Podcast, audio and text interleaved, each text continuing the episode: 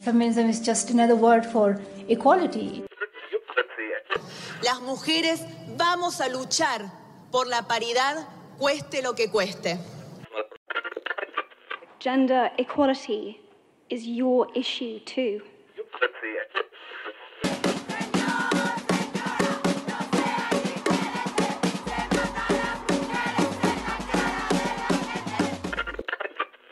Calladita no me veo.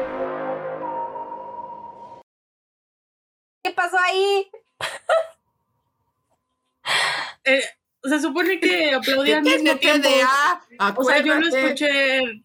Ah, que no. Ya le pregunté a mi mamá y me dijo que no. Dice mi mamá que no tengo. Y mi mamá sabe ¿Será? cosas. ¿Será? Dile que tenemos otros datos. Hola mundo, bienvenidos a Calladita, no me veo. Tenemos un episodio nuevo. Mi voz seguramente no la reconocen porque soy una de las ardillitas de Alvin. Y tenemos a Janet ¡Ori! y a Eleonor. Oñi. Pues sí, y esa voz es de Brittany, claro que sí. Brittany, la ardilla blondie. Ah, sí, yo soy Brittany.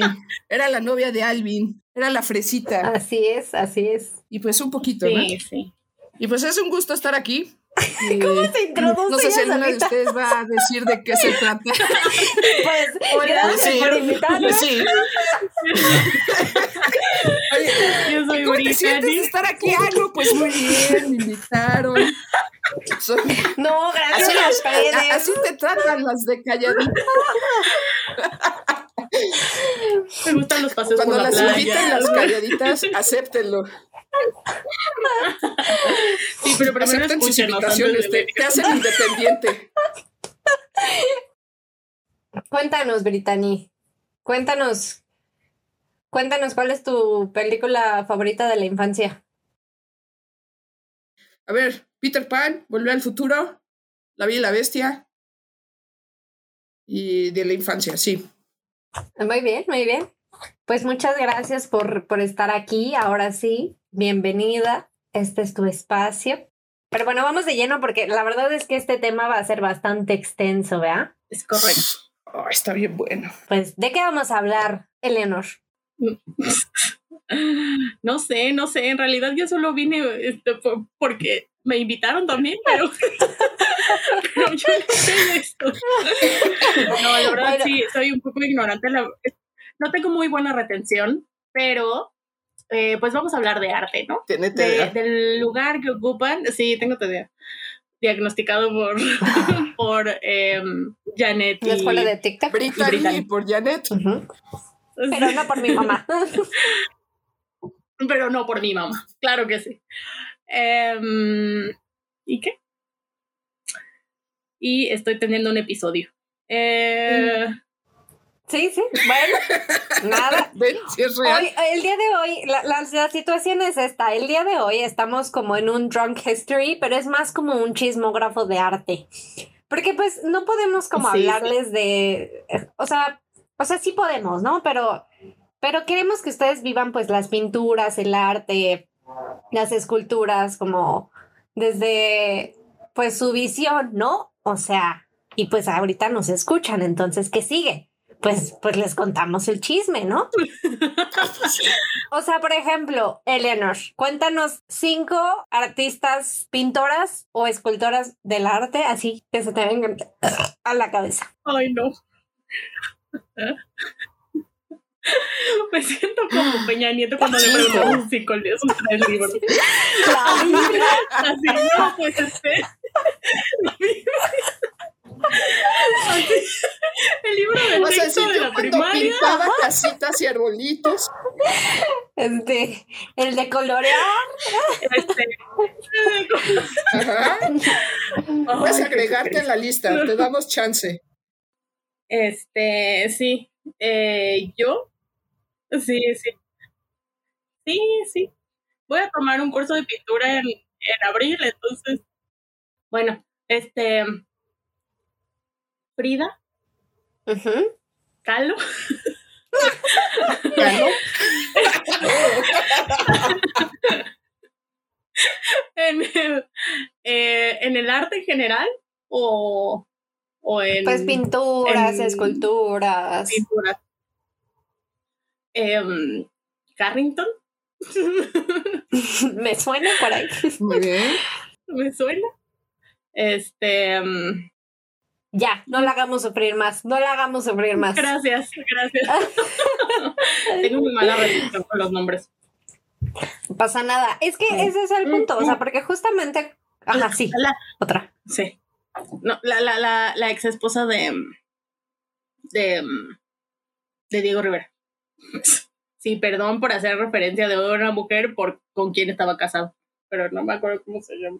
Sí, pero rápido, un, pequeño paréntesis. Está bueno que, que, que, que, que digas, o sea, sí está mal que la ubiquen como ex esposa de o como bla, bla, bla de un hombre, porque también un poco de la historia de, de las artistas en el arte tiene que ver como por ahí. Entonces está bien que lo menciones. Pero sí, o sea, justo eso es lo que pasa. O sea, justo. Justo en la escuela no nos enseñan más que a Picasso. O sea, ahora nómbrame a cinco dudes que hayan sido pintores, escultores. Ay, súper sí, porque aparte tienen incluso museos. Exacto, exacto. O sea, por lo menos se te viene, no sé, que Matisse, que Picasso, que Diego Rivera, que Monet, Van Gogh, Van Monet, Manet, ma- así, chingos. Entonces, eso pasa, o sea, neta, te, te, Ajá. te enseñan eso en la escuela, eh, como, y, y de repente es como, ajá, ¿y las morras dónde estaban? Cuando realmente hay un chingo. O sea, yo buscando, así me encontré así un montón. Sí. Shot cada que yo eructé. Ay, por favor, toma bicarbonato. Es que la cheve sí me hace eructar mucho. Sí. Ok, entonces, entonces, justo, Salud. justo todo el mundo así como que ubica súper bien a Frida Kahlo, ¿no? Porque de repente Frida Kahlo se volvió así como la morra, es como la influencer, ¿no? Así, todo el mundo Sí, quiere así sí. La Kimberly algo Loaiza. de ella, sí, sí, así, o sea, ya, ya esta morra así que no mames. O sea, porque imagínatela en su época, porque en su época todo el mundo dice que es feminista, ¿no? Yo la neta no la considero feminista, pero sí es cierto que en su época, pues para ser ella, sí era como bien locochona, porque, ah, pues ah, me he visto como niño, eh, me dedico a hacer eh, pintura cuando pues Voy contra las Ajá, sí, reglas. es como vivo en Coyo, güey. Ya traía como esta onda súper hippie en la vida, nomás por eso. Este, Sí, y está además, sí, y además esto es como, como, ah, no, y además, ¿sabes qué? Que además me echo a Chabela Vargas, qué pedo. ¿Qué pedo? Entonces era como mucho de Uy, el chisme de no mames, ya viste que hizo, no mames, está loca y así, no, ya, el, el pinche, y, pero, o sea, realmente, para mi gusto, yo muy personalmente, yo, Janet, pienso que, que está como sobrevalorada, o sea, para mí, para mi gusto. Sí, si bien tiene una como una historia como importante, pero Es que justo iba, justo iba a eso. El, el, el morbo del ser humano es ese. El puta, entre más trágica es su vida, más me llama la atención. ¿Sabes? Y todavía lo que, o sea, lo que pasaba todavía era que ella lo pintaba, ¿sabes? No solo quedaba como en su biografía o escritos de otras personas, sino lo plasmaba y lo pintaba para, acuérdense que yo sufría, acuérdense que yo tuve aborto, acuérdense que yo tuve lo de la columna. Entonces, eso alimenta el morbo de, de, pues, del ser humano que todos lados se da. Y dos, Frida Kahlo se volvió un, un objeto de consumo completamente. sí, que la Barbie. ¿no? Que justo la muñeca, la bolsa, la, exacto, la Barbie, ¿no? O, o las muñequitas estas, las típicas de Michoacán, las Marías. Y es como también el típico estereotipo de la mujer Shot. mexicana. Que, que realmente no es de raíces completamente mexicanas, pero bueno. Ajá, co- ajá. Pero digamos que uno ubica. eh, Dios, nos vamos a terminar Oye, ya va. Si no lo terminamos, es que, que ya estamos en el baño. Este, No, entonces este se volvió eso, ¿no? El espejito, la bolsa, o sea, si vas a Coyoacán, todo te lo venden de Frida y carísimo. O Coyoacán piezas igual a Frida Kahlo. Entonces, Ujú. creo que más que artista, y, y, y, y sí totalmente de que es influencer, porque perdón, pero los youtubers y todas estas personas, ¿qué hacen? Hablar de cómo hicieron la galleta más grande del mundo, o cómo abrí una envoltura, o no sé qué, que ya no tiene ningún contenido, pero solo son famosos. Entonces, la Frida, La Frida. la Frida, porque ya se le puede hablar, ¿no? Porque ya es, Es pariente compa. de todos en la vida. Eh, se volvió eso de, ¿pero qué me aportas realmente? Pues tu sufrimiento y hasta ahí, porque alimentas mi morbo. El chisme. Tan, tan. Y lo peor de todo es que, ¿quién lo hizo? O sea, la Frida Kahlo en su vida, pues la vivió, la murió y la sufrió, y lo que quieran, pero nosotros somos los que la han convertido en lo que es. O sea, la pobre no tiene culpa de lo que es, Porque si se fijan. Maldita Pero sea. artísticamente sí se dice que no tiene nada nuevo. Creamos un monstruo. O sea, nada espectacular. Sí, sí, tal cual. Como todos los influencers. Perdón. Que déjenme les cuento el primer chisme. A mí me caga Diego Rivera, pero ahí va porque me caga. O sea, no de la nada, ¿no? No de la nada. Yo no crecí un día y dije, No me solo por caga. ser gordo y feo. No. Resulta que este dude eh, se fue a. anduvo en París, en París, un rato. Entonces eh, ahí conoció a una, a una señora antes de, de, de Frida. Que de hecho esta morra siento que sí se rifaba, que neta ella sí hizo como cosas chidas. O sea, ella, ella era rusa, que es la que decía eh, nuestra querida Ah. compañera Eleonor.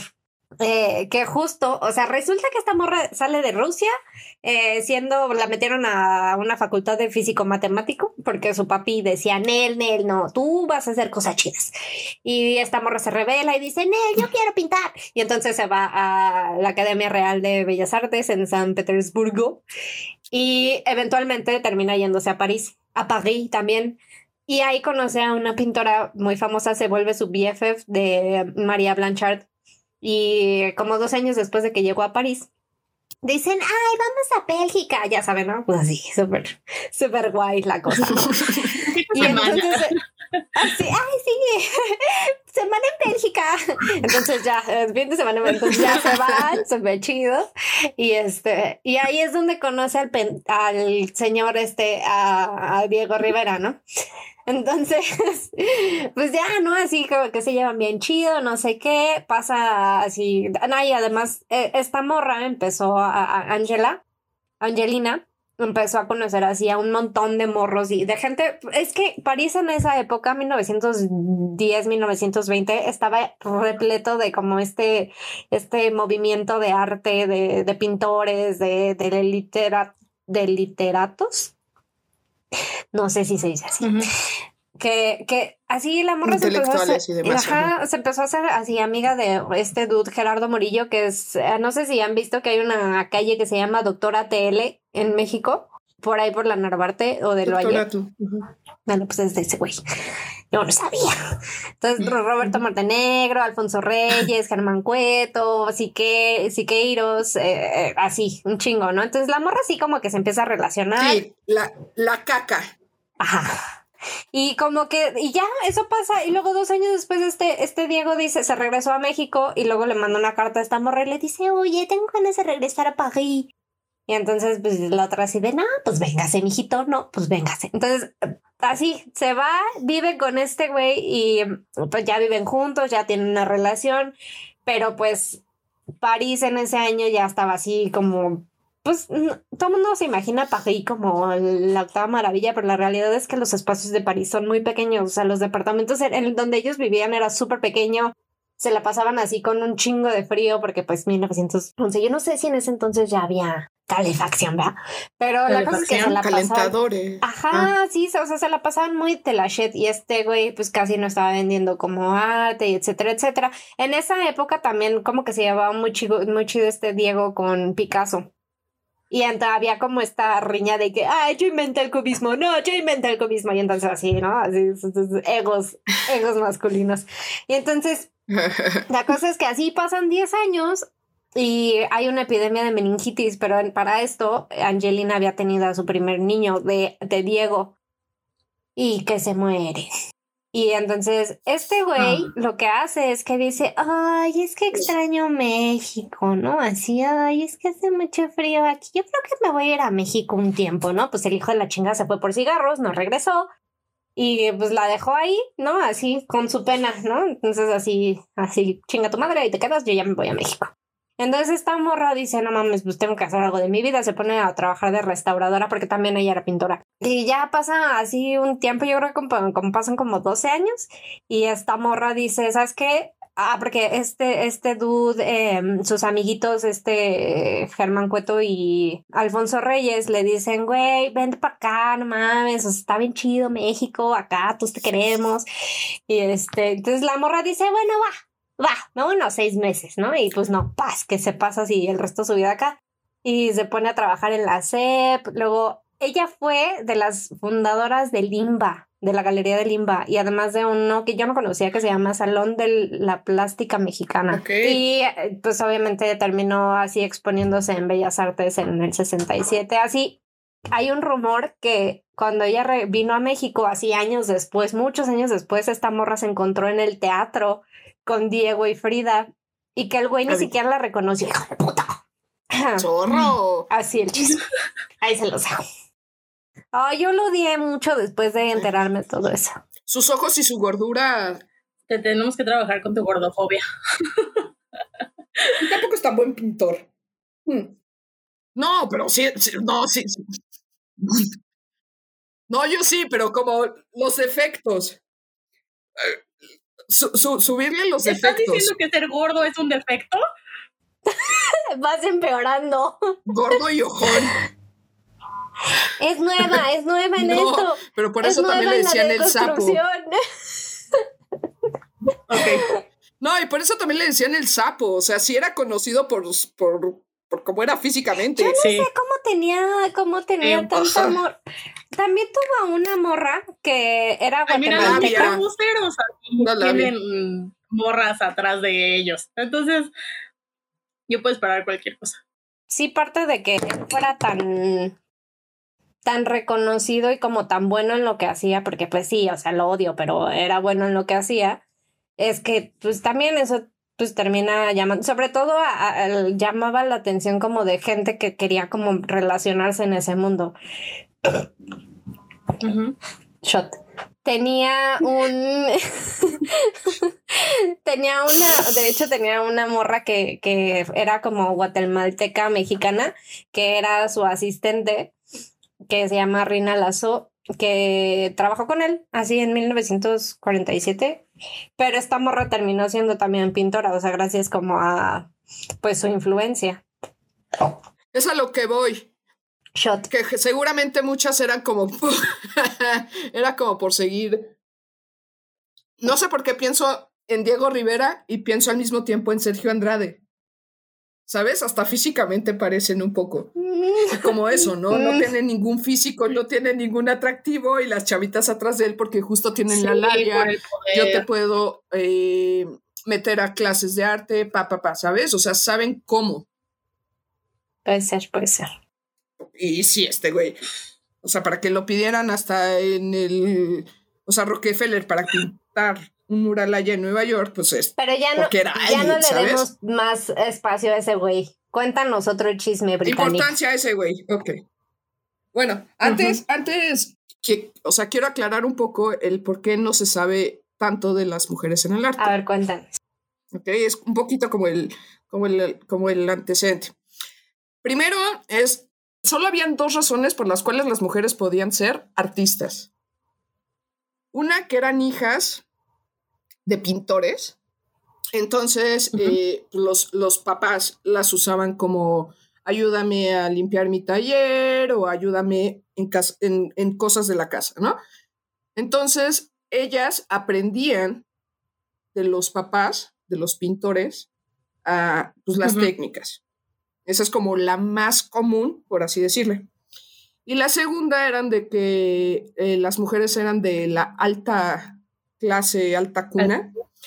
Entonces, para que las familias pudieran combinarse bien entre, pues por dinero, eh, decían, eh, una mujer tiene que estar preparada, tiene que saber tejer, tiene que saber tocar un instrumento, sabe, debe de saber pintar. Entonces se les inculcaba las clases de pintura para que cuando tuvieran el mejor postor, ¿no? Una familia decir, mira, te ofrezco a mi hija para que se case con tu hijo y podamos tener más dinero como familias. Lava, plancha, Pues toca. mi hija sabe pintar. exacto, exacto, tal cual. Pero estas eran como virtudes más elegantes. Claro, Ah, la clase. Pintar, tejer, tocar instrumentos, bailar, ya sabes, ¿no? Entonces, eso las, pues sí, las animaba. Sí hay varias, hay varias mujeres que eran como de, de este, de esta alta cuna, pero también hay otro porcentaje del- de, la primera opción que les di, ¿no? De, de son hijas de pintores y pues de ahí Sí. eh, este, aprendían y daban a, se daban a conocer. Entonces, pues ahí ya hay un foco de, de por qué son, por qué pueden ser pocas, ¿no? A cuántas se les dio la libertad de si pintar o no, de, o no pintar. Y bueno, otro, otro, otro, como para terminar, como los antecedentes un poco, en el siglo XIX es cuando se empieza a escribir bien como la historia del arte. ¿Ok? No es de que no existiera, pero es cuando ya los historiadores empiezan a escribir. Entonces, pues viendo las circunstancias, empiezan a omitir mujeres. ¿Por qué? Pues porque sí. O sea, me conviene más escribir un pic, bueno, no Picasso todavía no estaba, pero me conviene escribir, sí, alza la mano, dígame. Yo, yo tengo una pregunta. Sí. O sea, no, no era también, no pasaba también Ajá. como por ejemplo en la literatura que cambiaban de, o sea, usaban un seudónimo con, no sé, nombres de hombres o, o firmaban Sí. con otro nombre para. ah. Sí, de hecho, este, si hay muchos casos así. La esposa de Pollock firmaba con o co- solo con iniciales o con nombres como andróginos, justamente para que no se su- supiera que era una mujer. O los mismos historiadores o los museos lo que hacían era borrar las firmas para decir, ah, no, pues ese güey, esa obra la hizo fulanito. No, y también sabían que, que si decían que eran de mujeres, no iban a pegar tanto Ah, bueno, a decir que era un hombre.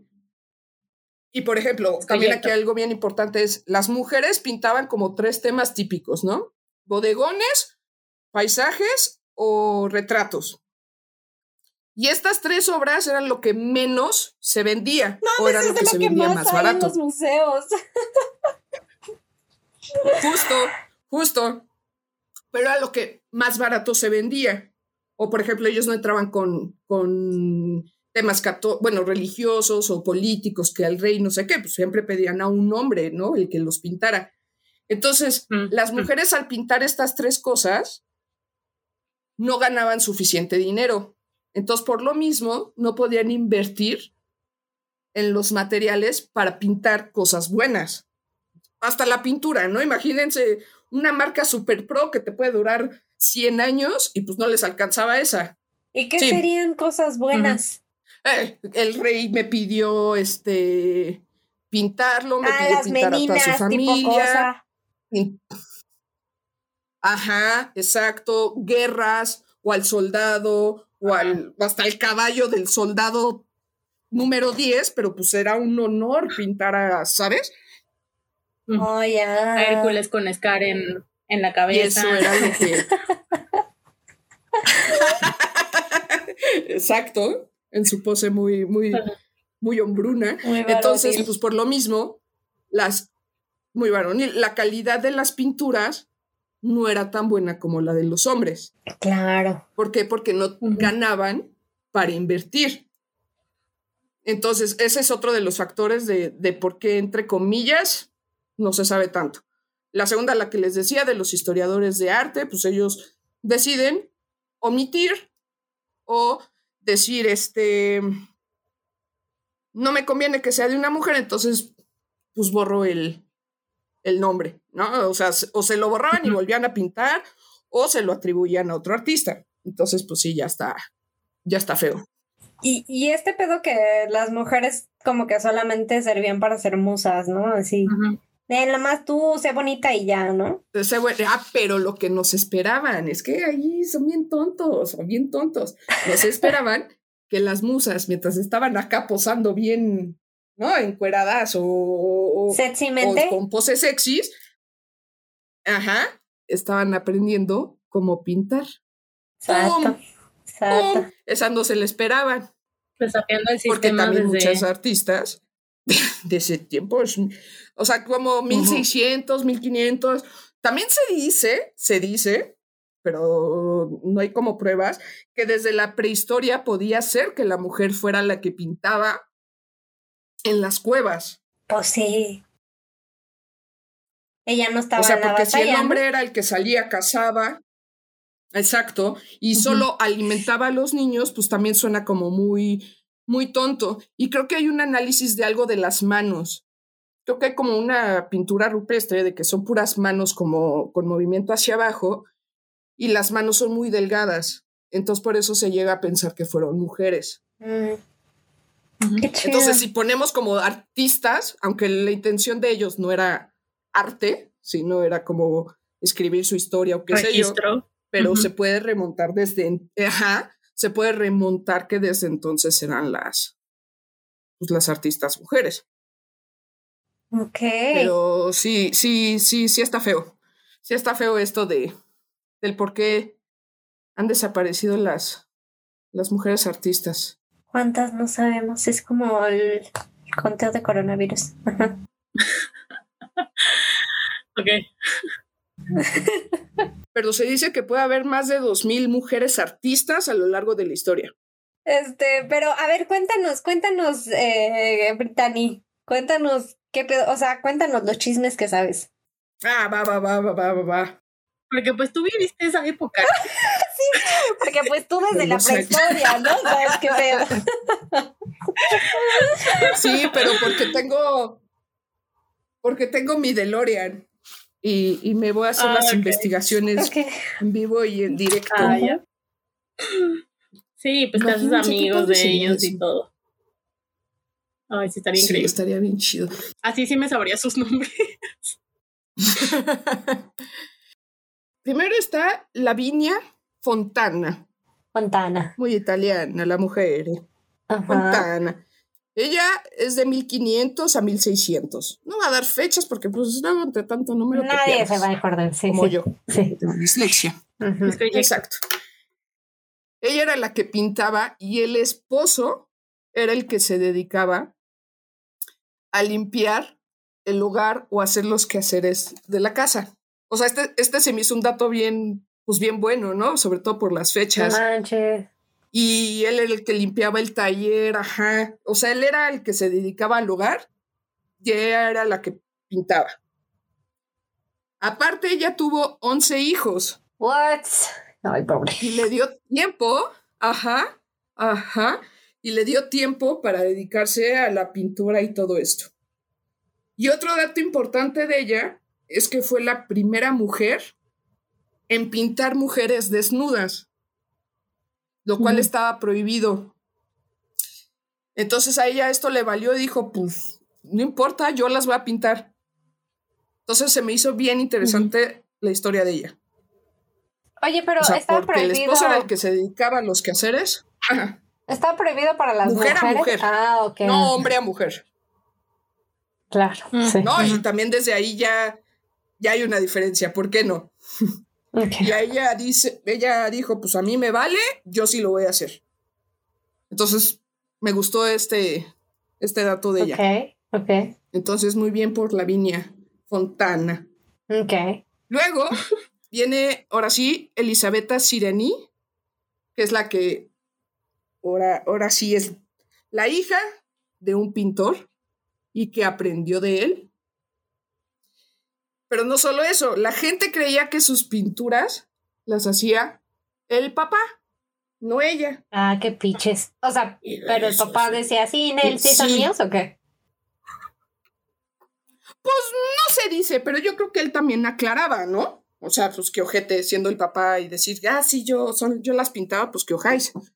Pero supongo que también creían como para apapachar a la hija, decía que sí eran de ella, ¿no? O sea, al final no le creían. Entonces ella, harta de, de, pues, de esos chismes, de esos rumores, decide abrir las puertas de, de su taller y pintar enfrente de Mm. la gente. Justamente para cállense si estoy pintando yo y aquí me están viendo ustedes, ¿no? Lo triste de esta chava es que se murió a los 27 años. Es el club de los joven. 27. El club, sí. Sí, es cierto, no lo había pensado.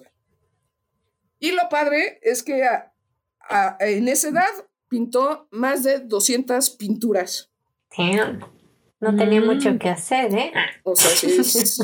Wow. y nosotras, ¿cuántas pinturas hemos hecho? Qué triste. Este, yo voy a hacer una en abril. que empiece mi curso. ¿Las del kinder cuentan? Y todavía Y no todavía tengo no tienes 27. 27, ¿verdad? Sí, todavía no tengo 27.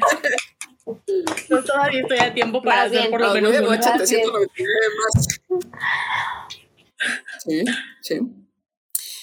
Y ahorita el último, antes de como el mix, y también por si tienen otros datos, otras cosas, creo que esta, las, las, las calladitas, ¿tienen el nombre de, de, de sus seguidoras? Así como las calladitas. No, No, todavía no sacamos no. Hoy lo inauguramos, van a ser las calladitas. Pero calladitas no está chido, porque el punto es que no estén calladitas.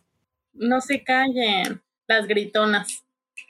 Las alborotadoras. No suena tan chido. Ah, Sigue, sigue intentando. Qué difícil. Bueno, sus, sus seguidoras. Ajá. Sí, bueno, no, seguidores, porque supongo que también hay hombres, más les vale que Sí. también haya hombres. Sí, ahí. Este, esta puede ser una, una consentida de, de calladitas, yo creo que puede ser esta. Se llama Luisa Vidal. Ella es de 1800 a 1900. Ella fue activista y pacifista y formó parte del círculo feminista de Cannes, así se llama. Luego ustedes busquen qué era el círculo de Cannes, perdón. Ok. ¿De dónde? Ella era parte de la biblioteca. Me suena Círculo española. feminista de Cannes. No, pero ¿de dónde era ella? Ah, ¿Española? sí. Ah, sí, Dale. de Barcelona. Dale, tía. Sigue. Oh, oh, oh, oh. Estaría peor, pero no sé. Ella, Wow. Ya, definitivamente. O sea, si ya habíamos perdido a la mayoría de nuestros seguidores españoles, ya con eso. La única que teníamos a todos. no, Sí. mira, lo mejor de No todo es que no Janet flipas. no, ha explicado por qué No tienen flipas. ese acento y que jamás lo haga en este podcast, por favor, porque las vetan.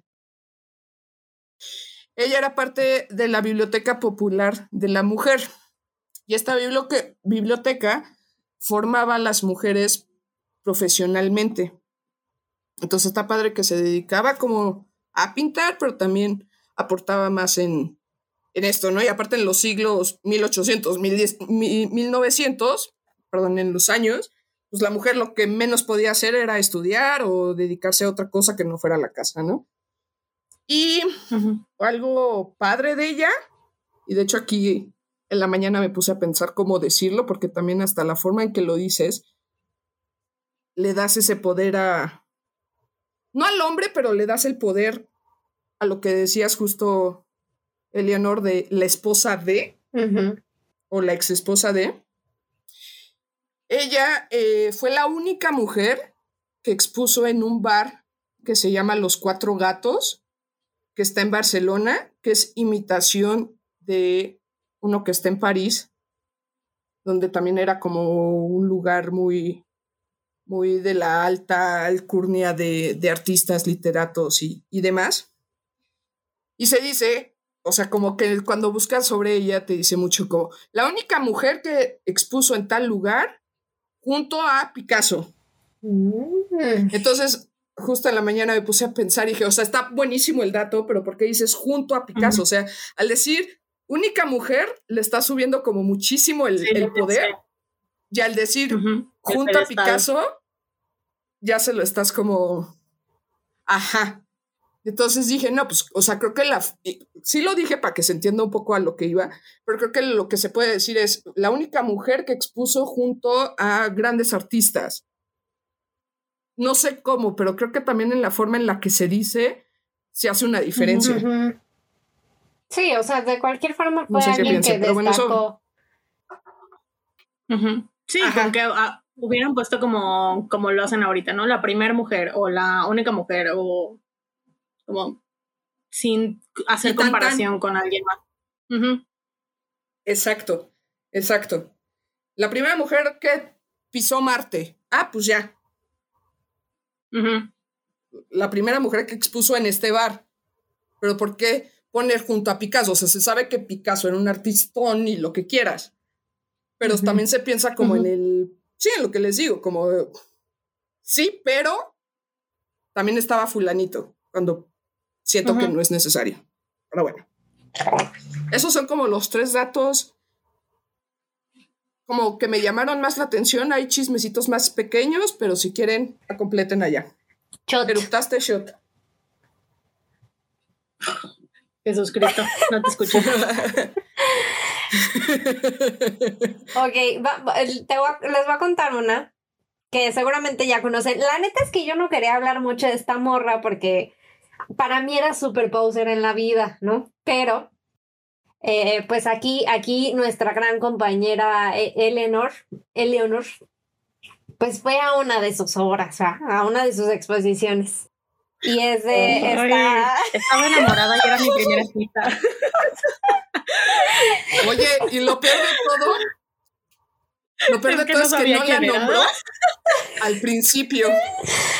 Ah, sí, Por eso te dimos chance de que describiera su O sea, obra. Es cierto. Es que mira, yo, El yo estoy muy impacto. O sea, distraída. está bien o sea, que en ese olvides momento cosas de tu de relación, pero no. es eso, es eso. Es Pues eso, estamos fue eso. hablando- O sea, espero que sea eso. O sea, insisto.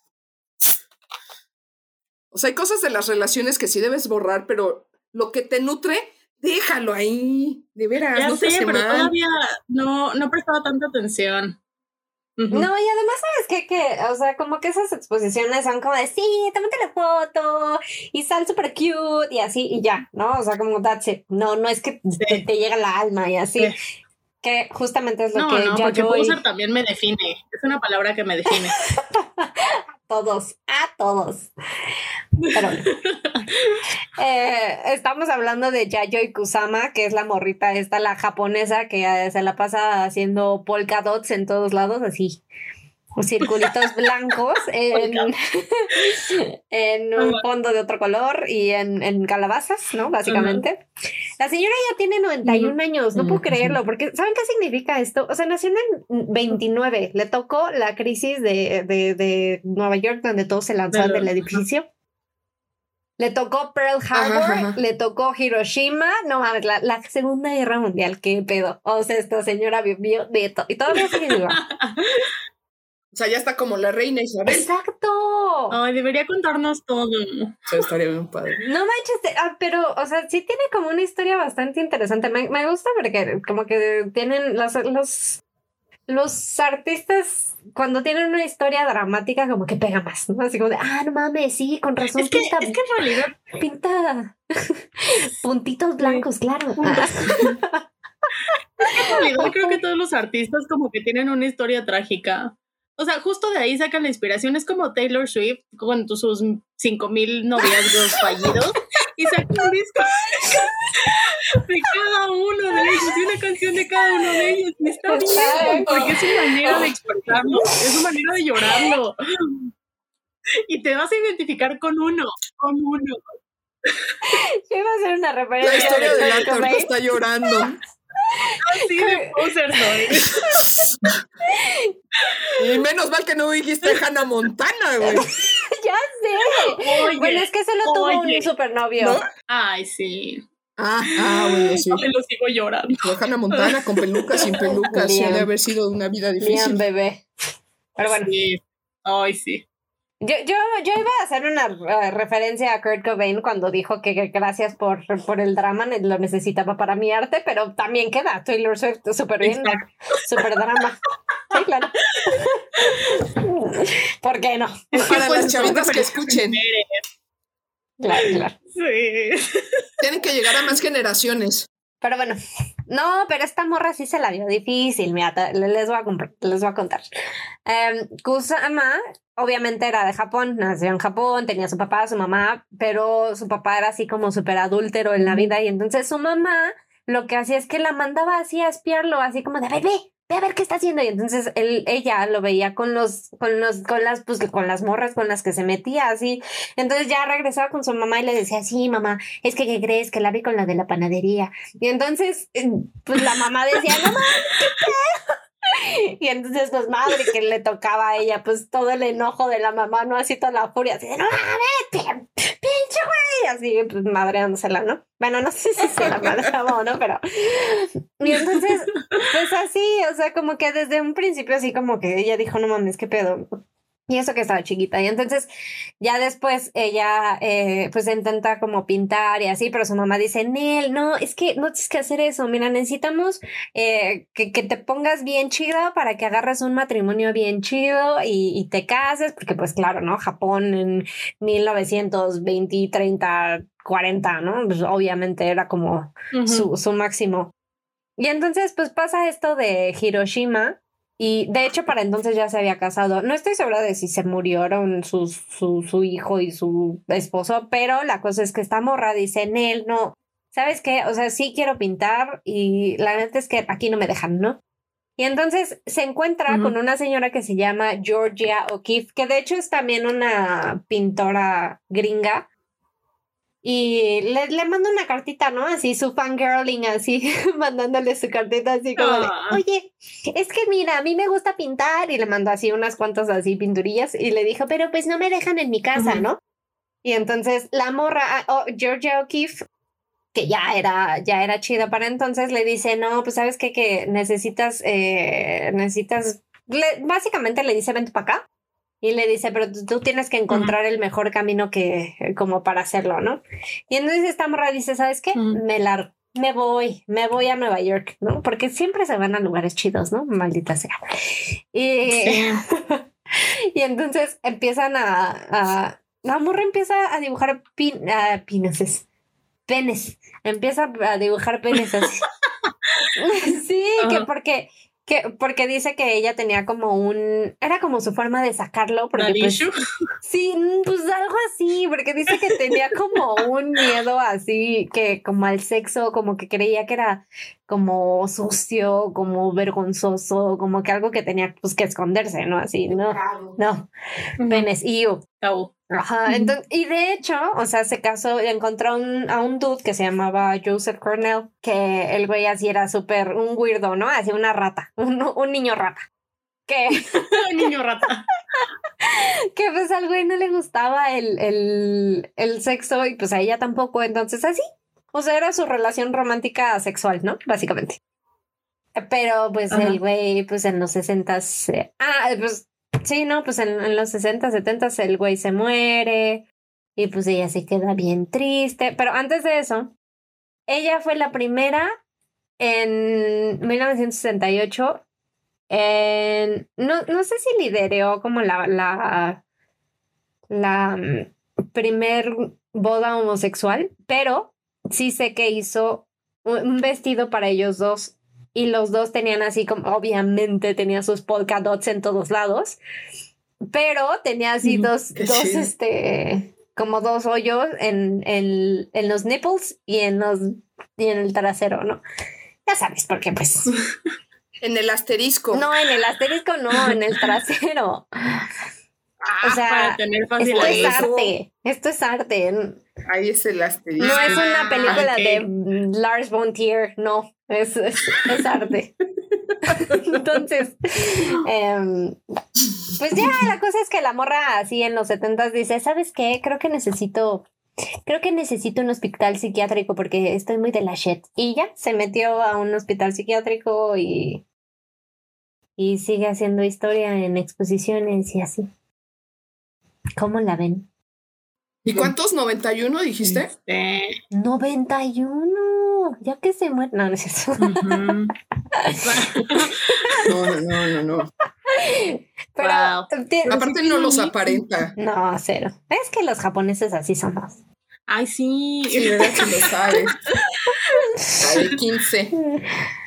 Sí, sí, sí. Cuéntanos, cuéntanos Wow. una, cuéntanos una, Wow. otro chisme. Los voy a decir así como, como mix popurrí, como así súper rápido, pero que están bien buenos. Ok, va. Para después sí adentrar a los buenos. ¿Te acuerdas que hablábamos de tu tía, la Juana Pacheco? Juana, la esposa de Diego Velázquez. Desea, mira, no, no, no. Pues mira, nada más les voy a contar así el chisme rápido. Ella también era hija de un pintor que se llamaba Francisco Pacheco, que era famoso en ese entonces, ha de ser el tío abuelo, ¿no?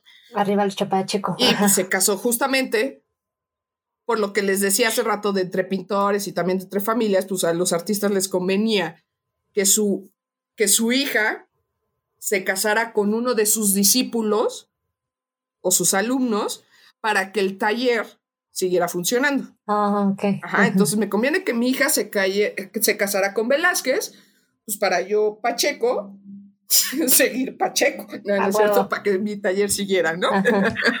Nada, chiste de señora. eh, Exacto. Entonces, bueno. Se dice que Velázquez era como medio flojo. O que. Ajá, que era como flojo y desinteresado y bla, bla, bla. Y entre los rumores era de que esta Juana terminaba sus pinturas. Entonces, en una de esas, las meninas tiene trazos de ella. Tómala, cabrón. Che, güey. Eso está bueno. Está sí, bueno. Sí, sí, sí. O Las sí, meninas la es verdad, una sí. pintura importante. Hasta el perro Sí, sale, hasta sí. el perro sale. Y- El espejo, el espejo es impresionante. O sea, está- es muy cabrona esa, esa, esa pintura. Bueno, eso de Juana Pacheco. Ajá. Otro dato es, aquí sí tengo porque es un nombre con mucho caché, o sea, Sofos, Sofonisba, Sofonisba, yo ya dije así le voy a poner a mi próxima tortuga. Sofonisba. Ok. No, hija, a tortuga, imagínense. Una, ok. Anki Sola. Esta es una de las mujeres como muy famosas o de. Son de las que. Como que normalmente te, te aparecen en, en, en los libros de arte. Eh, cuando la expusieron a ella justo en el, en el Museo de- del Prado, pusieron sus cuadros como si fueran parte de los pintores de la corte del rey. O sea, quitaron como, como su nombre. Ah, qué poquis. ¿ok? Exacto, lo que decías justo hace rato, Eleonor, de, de- de los libros, ¿no? De que ponían seudónimos o no seudónimos, o lo contrario, ¿no? Borro tu nombre y digo que era de fulanito, pues porque me conviene decir que era de, de, de la corte del rey. Ella era italiana, el papá era comerciante y tuvo como tres hijas y hasta el final fue el hombre, ¿no? Y justamente quería como súper educar a las mujeres para venderlas al mejor postor.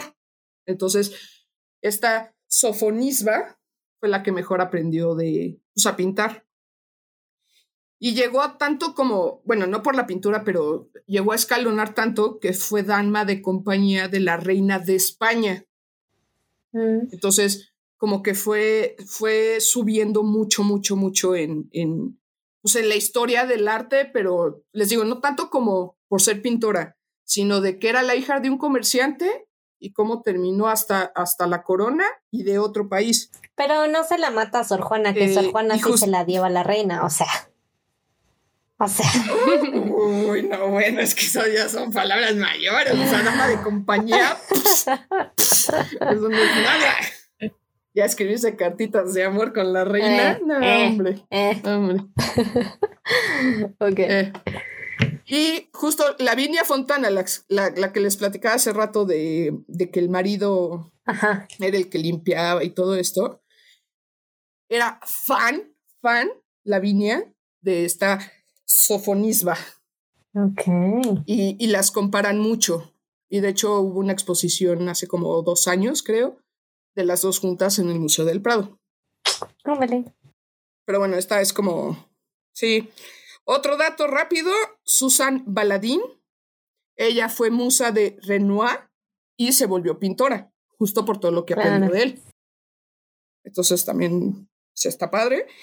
Y la última, como de estos chismecitos rápidos, se llama Louis Malieu Jones, de 1900 a 1998, o sea, ya está un poquito más para nosotros. Afroamericana. Este, o sea, justo por su raza, pues era difícil vivir en Estados Unidos en esos momentos, ¿no? O sea, estaba muy cabrón se fue a París con los impresionistas, ¿no? Entonces se codió con, con, con grandes en la pintura. Entonces también habla como mucho de, de ella.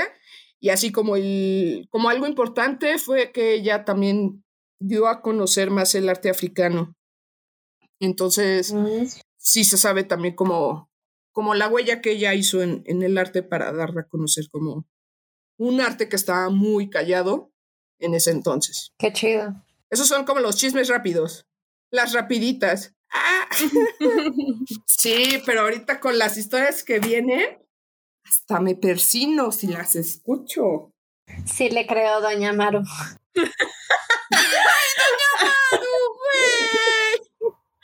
Eh, Voy a llorar, doña Maru.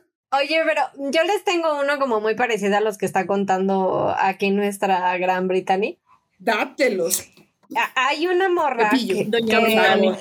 Hay una morra en, bueno, había una morra en Italia también, que era, su papá era Horacio, también, que también era artista. y pues obviamente pues toda su familia era así como pintores, escultores y la mamada, ¿no?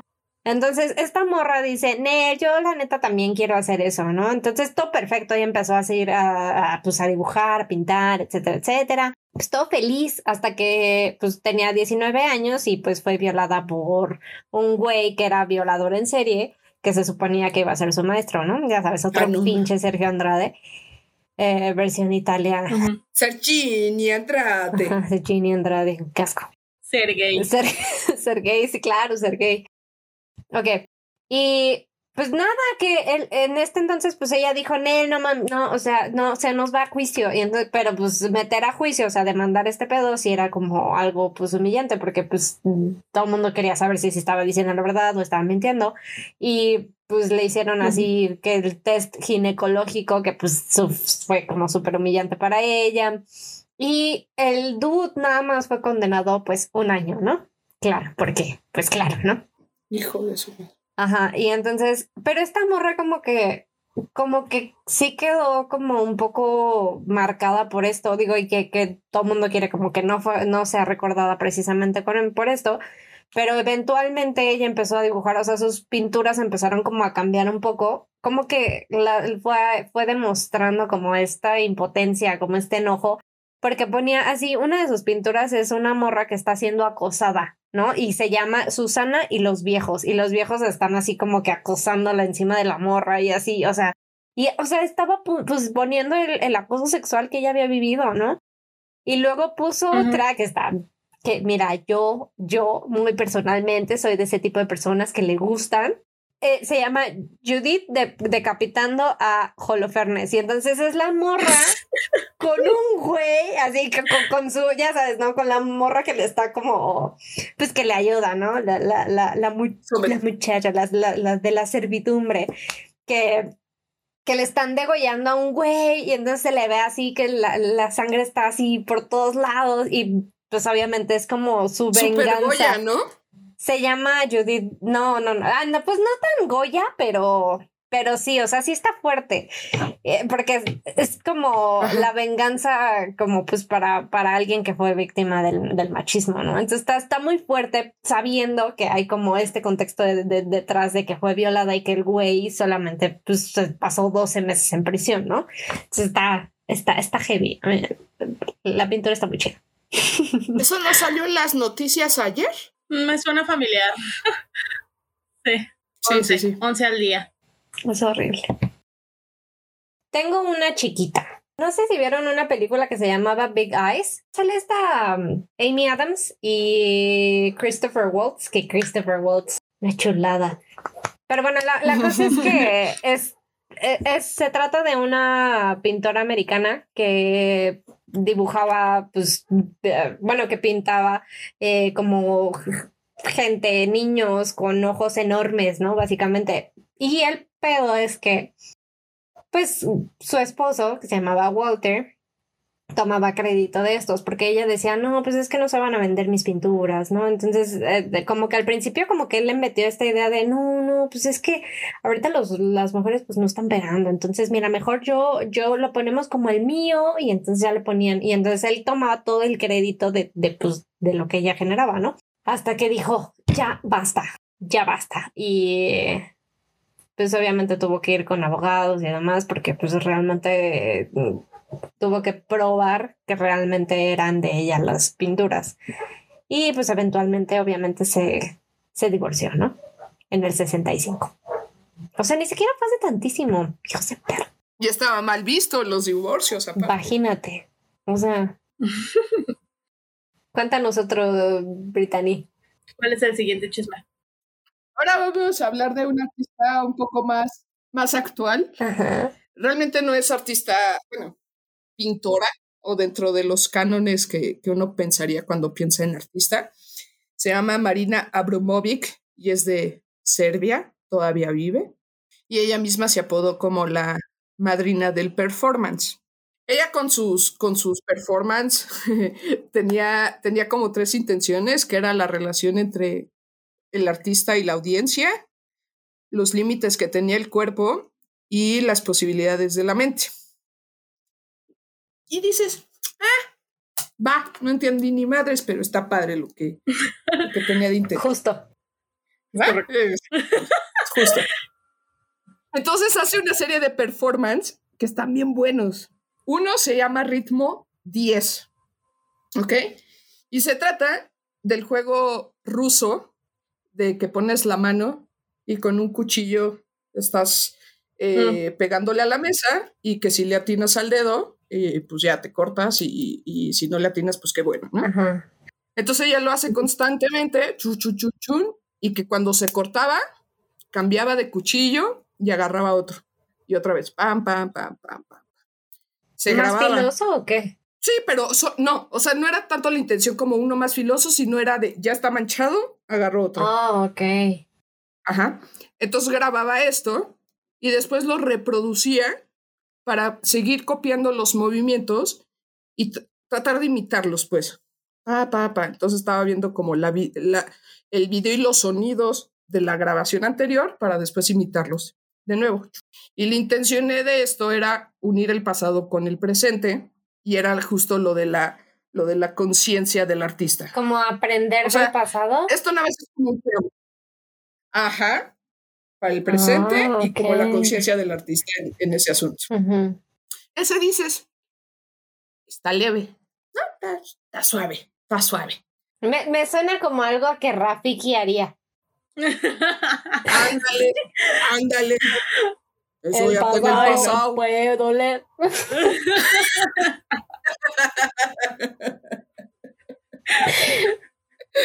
ándale. Hay otro que se llama ritmo 2.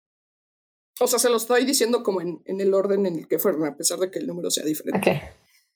Toma ella una pastilla, estando sana, su performance era tomar una pastilla para la catatonia, que es como para no, la catatonia es cuando no te mueves.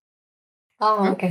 Entonces, se toma la pastilla, su cuerpo reacciona mal y empieza a tener ataques y movimientos involuntarios. O sea, se empieza a convulsionar, pues. Pero su mente estaba consciente, veía todo, pero el cuerpo era el que no podía controlar. ¡Ay, qué miedo! O sea, ella estaba lista en la mente. Es como un mal viaje. Pasan 10 minutos. Sí, sí, sí, sí, porque aparte estaba sana, o sea, realmente se estaba metiendo algo que no necesitaba su cuerpo. Ajá. Pasan 10 minutos. Pasan 10 minutos, se toma una pastilla que hacía todo lo contrario que lo toman las personas depresivas o violentas. Para bajar. Y lo que hace es que la Ajá, la, la inmoviliza completamente. No, no mames. Entonces ella eh, Se le sí, subió el muerto. mentalmente estaba, quién sabe dónde. Ajá. ¿Quién sabe, quién sabe dónde estaba? Y en esto quería ella dar como la explicación de la, con, de la conexión entre la mente y el cuerpo. ¿Y lo logró? O sea, ya empieza un poquito más. Sí, pues sí, porque justo fueron los dos contrastes. El otro sí estoy mentalmente activa, pero mi cuerpo nomás no pela, o sea, está moviéndose a lo menso. Y en este segundo, mi mente ya se fue. no sé si me gusta ese. Sí. Me gustaba el de los cuchillos. ¿Ese? Espérate, y ese es nivel 4. 4. ¿De cuántos? Luego viene ritmo cero. Son cuatro nada más. Ah. Dos. No, este es el tercero. Sí. El que viene se llama ritmo cero. Está muy, muy, muy, muy cañón. Ella se acuesta eh, sobre una mesa y pone alrededor de ella 72 objetos. Entre ellos habían látigos, tijeras, eh, una pistola, una bala y así como muchos objetos. 50 sombras de Grey. Entonces la audiencia, algo así, algo así. Entonces ella está acostada, la gente podía pasar, tomar un objeto y hacerle lo que quisiera a ella. Ah, fue ella. No, no fue ella. ¿Ves? Muy bien. Puede ser. ¿Cómo se llama? Marina Abramovic, de Serbia, por si tenías la duda. Ah. Abramo- Ah. Ah, creo que sí, sí. Tiene como toda la pinta de, de libanesa. O sea, y la gente podía pasar. Ajá. y hacerle lo que quisiera, o sea, tal cual, tal cual. Entonces, se dice que primero estaban como muy pacíficas las personas y como muy tímidas, ¿no? Como que no hacían nada, Ujú. Pero con el tiempo empezaron a ser más violentos. De hecho, ella dice que si le daba la decisión al público, la podían matar, que porque hubo un momento en que le enterraron espinas de rosas en el estómago. Luego que otro güey, pues sí agarró la pistola y la apuntó. No manches. Entonces llega otra persona y se la quita. Entonces termina el performance, ella se para y empieza a caminar hacia la gente.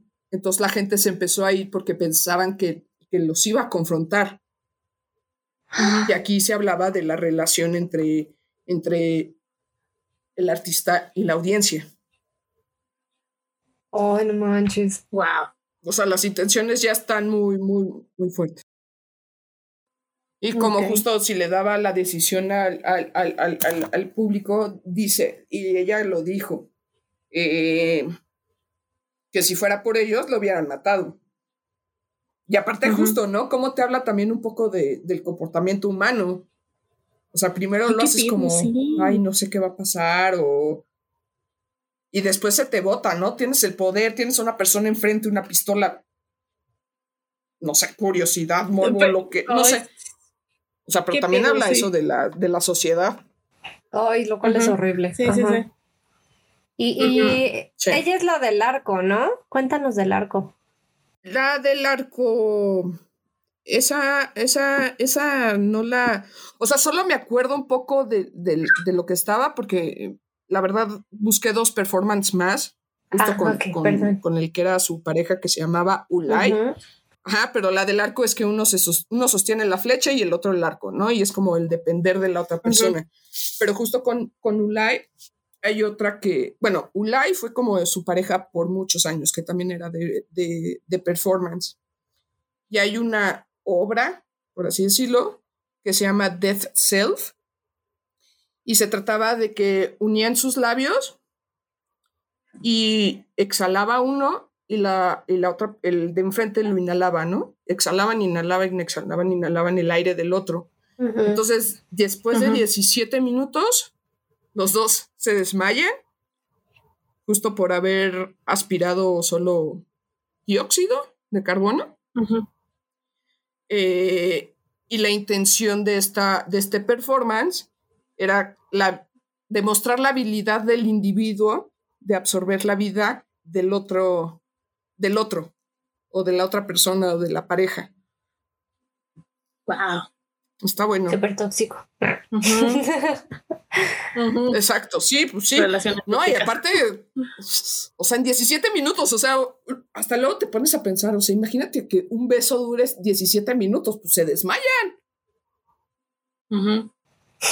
¿no? O sea, o sea, hasta qué punto es la... o sea, sí me puse a pensarlo, o sea, quiero un performance, pero imagínense en la vida real, cañón. Pues Cuando se den besos, dense dos minutos para respirar, ya luego se vuelven a besar. Por favor, o sea, recomendación. Información que cura. Ok.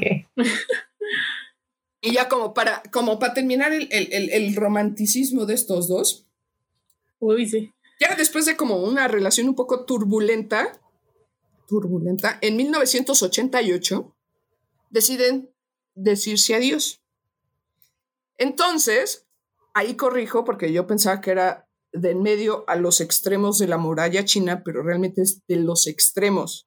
Bueno, no, no, no del extremo original, sino desde un punto y un punto Dos años después. empiezan a caminar tanto. Exacto. Y luego con 17 minutos de que no aguantan la respiración del otro. Pésima condición, ¿no? Entonces van caminando hacia el, hacia el mismo sentido, se encuentran en un punto y pues ahí termina el performance y la intención que tenía Marina era que era darle un fin apropiado y romántico a su relación. Entonces hicieron hasta un performance para, para decirse adiós. Mm. Y eso fue en el 88.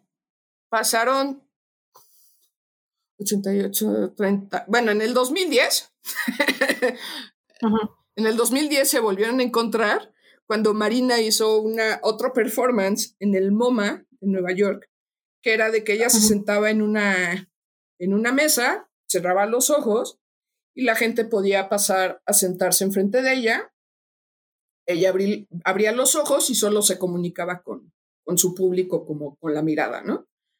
Ya tan tan, se paraba la persona, se volvía a sentar otra, pero ya con los ojos cerrados.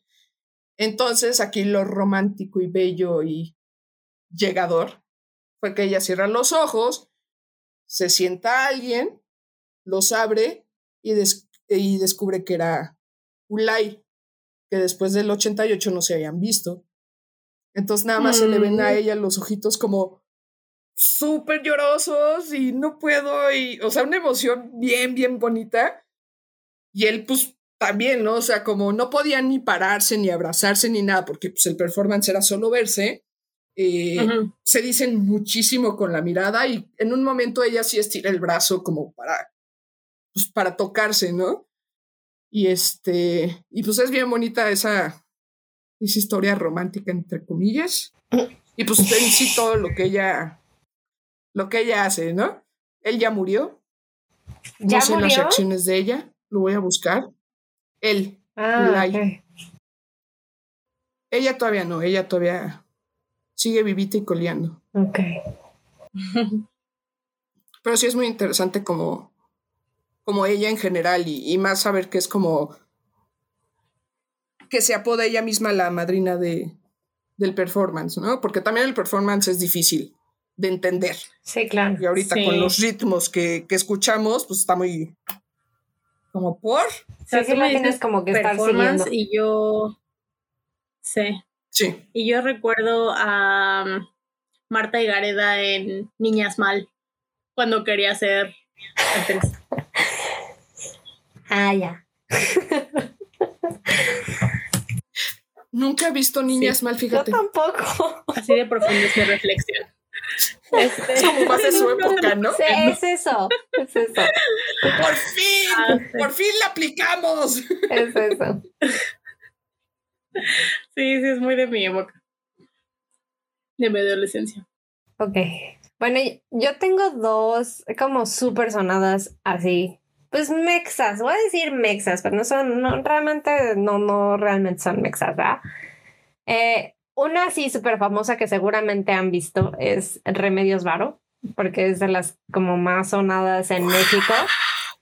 Esta morra, eh, es, ella era española pero se nacionalizó México, eh, mexicana.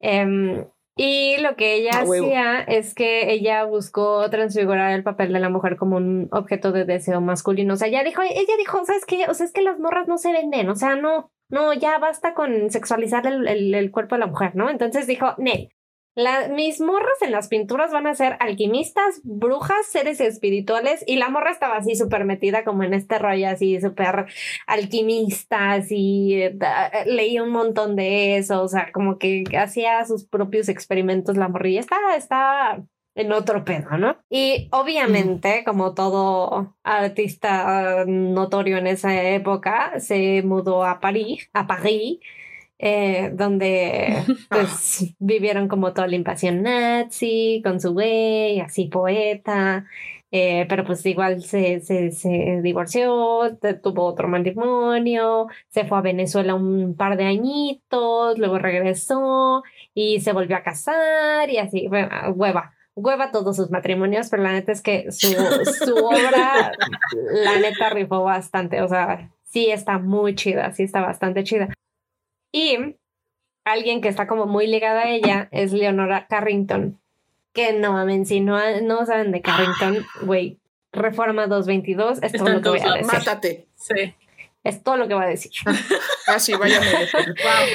No, no, Wow. esta, No se maten. perdón. esta señora, e- ella era inglesa, pero ella era pintora, escultora, escritora, escritora, perdón, y también tenía como, ah, y por cierto, perdón, eh, Remedios Varo era surrealista, ¿no? Como que andaba este pedo así muy, muy de moda, ¿no? Y Leonora, sí, sí, sí, Leonora pues también andaba en ese hype. eh, donde traía un interés de la magia, el folclore, el ocultismo, así, brujitas, brujitas chidas. La morra estaba así, o sea, ella venía de, de Inglaterra, su papá traía varo, ¿no? Porque pues claro, eh, la mandaron a Florencia, eh, luego se regresó a Estados Unidos, digo a Reino Unido, bla, bla, bla. eh, y la morra así se fascina con Marx Ernst, que después termina conociéndolo, pero y el güey, y, y el, güey- y ella empieza a salir con este güey, pues sí, pinche rabo verde, le llevaba 26 años, ¿no? Jesús Cristo, es una vida. Sí, santa, santa madre. Total que en París conoce esta morra, obviamente, porque pues ya saben, ¿no? Que aquí en París todo está así como súper hype el, el, el, el arte y entonces conoce a Picasso, a Dalí, a Breton y pues para ellas era como... Pues eran bastante retrógradas, ¿no? Y para ellos era como, ah, no, pues las mujeres solamente son musas. Y entonces esta morra llega y dice, ¿sabes qué? Yo no tengo tiempo para ser la musa de nadie. Yo estoy muy ocupada rebelándome contra mi familia y aprendiendo a ser una actriz. Bitch, please. Entonces, it's Carrington, bitch. Y así. Entonces, Carrington y Ernst, eh, pues total que se, se fueron así, se empezaron así a hacer sus, sus, sus biografías y se volvieron surrealistas. Pero Ernst, pues como era así como un loquillo, como guerrillero, pues fue arrestado y Carrington se fue a España. Ahí es donde pues como que empieza así con, con su español. Em, y está este chisme de que fue internada en, uno- en un hospital psiquiátrico en Santander y que obviamente le fue del nabo, pero también está este otro chisme que dice que no es que realmente fuera internada porque ella se estaba volviendo loca, sino porque como estaba haciendo como su propio mm, activismo, su propia activismo contra Hitler, contra, contra Mussolini y contra Franco, fue que le dije, empezaron a decir, Nel, esa morra está loca, no, no, no, metan al manicomio. Y hasta entonces Ajá, ahí fue ajá. donde ya como que la metió.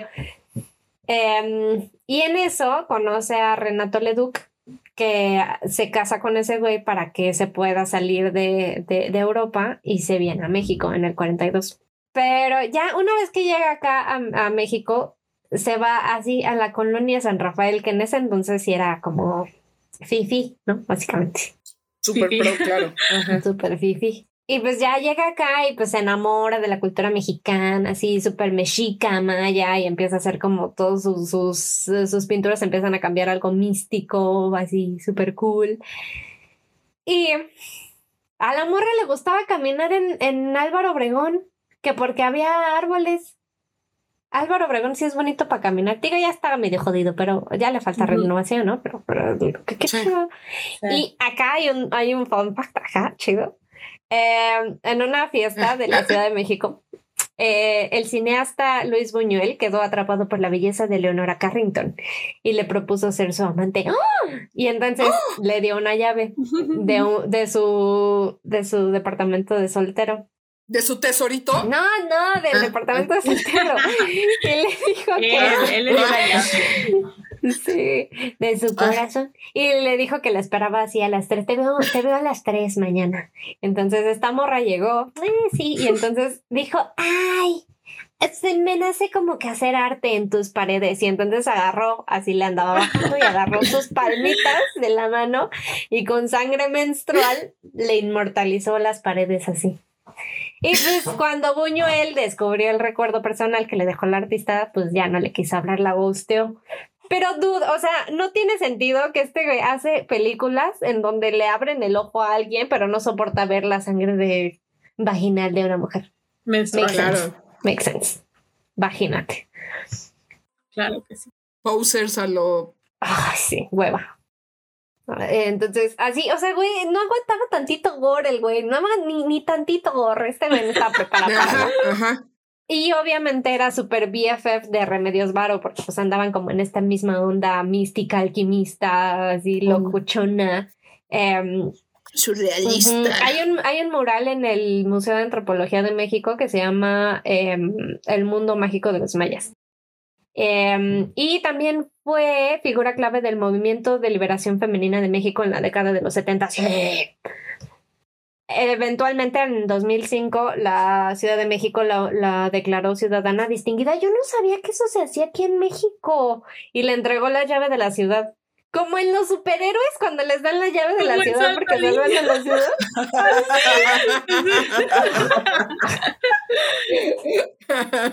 Y entonces, eh, pues Leonora fue como, es un honor, es un honor, les voy a regalar mi escultura del cocodrilo. Y entonces, esa escultura es la que está afuera de Reforma 222, la plaza. Sí, señores, esa, esa escultura que todo mundo pasa y dice, ¿qué pedo con esto? Es ella, es ella. Y bueno, nada, a los en el 2011 se murió a los 20 ya 94 años. Ay, esa Leonorcita tan preciosa. Oye, pero qué arriesgado poner una obra de ella en la calle, ¿no? Sí, ¿te parece? Pero pues ya la yo la habían... tendría con una vitrina. No, y es O que... sea, me refiero por graffiti. Ah, no, no, no. qué sé Y yo. además, o sea, sus, sus, sus esculturas siempre están rolando por, por Ciudad de México. O sea, estuvieron afuera en Chapultepec, en la calle, la gente pasaba por ahí y, y Ujú. como si nada. Sí, es muy extraño que no les pase nada. Las pusieron en Indios Verdes. Yo iba pasando en el Metrobús Wow. y las vi y dije, esto no va a amanecer mañana. Pero sí, sí amanecía. Ajá. Y al día siguiente. Y al día siguiente. Es el misticismo de Leonora. La protección. Wow. Pues es que, no sé. O sea, porque ta- tampoco hay Pues policías es que era afuera revisando a las 3 de la no, mañana. verdad estamos. es que no. Digo, era fuera de la delegación de, de Gustavo Madero, pero pues igual es como, ¡ah! siguen vivas. Súper arriesgado. Está, está loco. Al menos que eso sí se respete. Sí, sí, sí. Todavía Mm. tienes otro chisme, ¿no? Uno más. Uno vale, más. vale, Brittany. Cuéntanos tu chisme. Sí. Se llama Provecho. Orlán. Como Orlando, pero sin el do. Orlán. Ok. ¿Eh? Suena como Es, es- Irlanda. es- es- es- es muy bueno este. No, como Orlando sin el do. Ok, ok. Así. Sencillo. Re mi fa, sol. Orlán. Ok. Ujú. Se dice que su cuerpo ya no es su cuerpo, su rostro ya no es su rostro. O sea, sí se, sí se menciona. Porque terminó usando su rostro y, convirtiéndolo, y convirtiéndolo como en un lienzo. O como en, sí, como en un lienzo.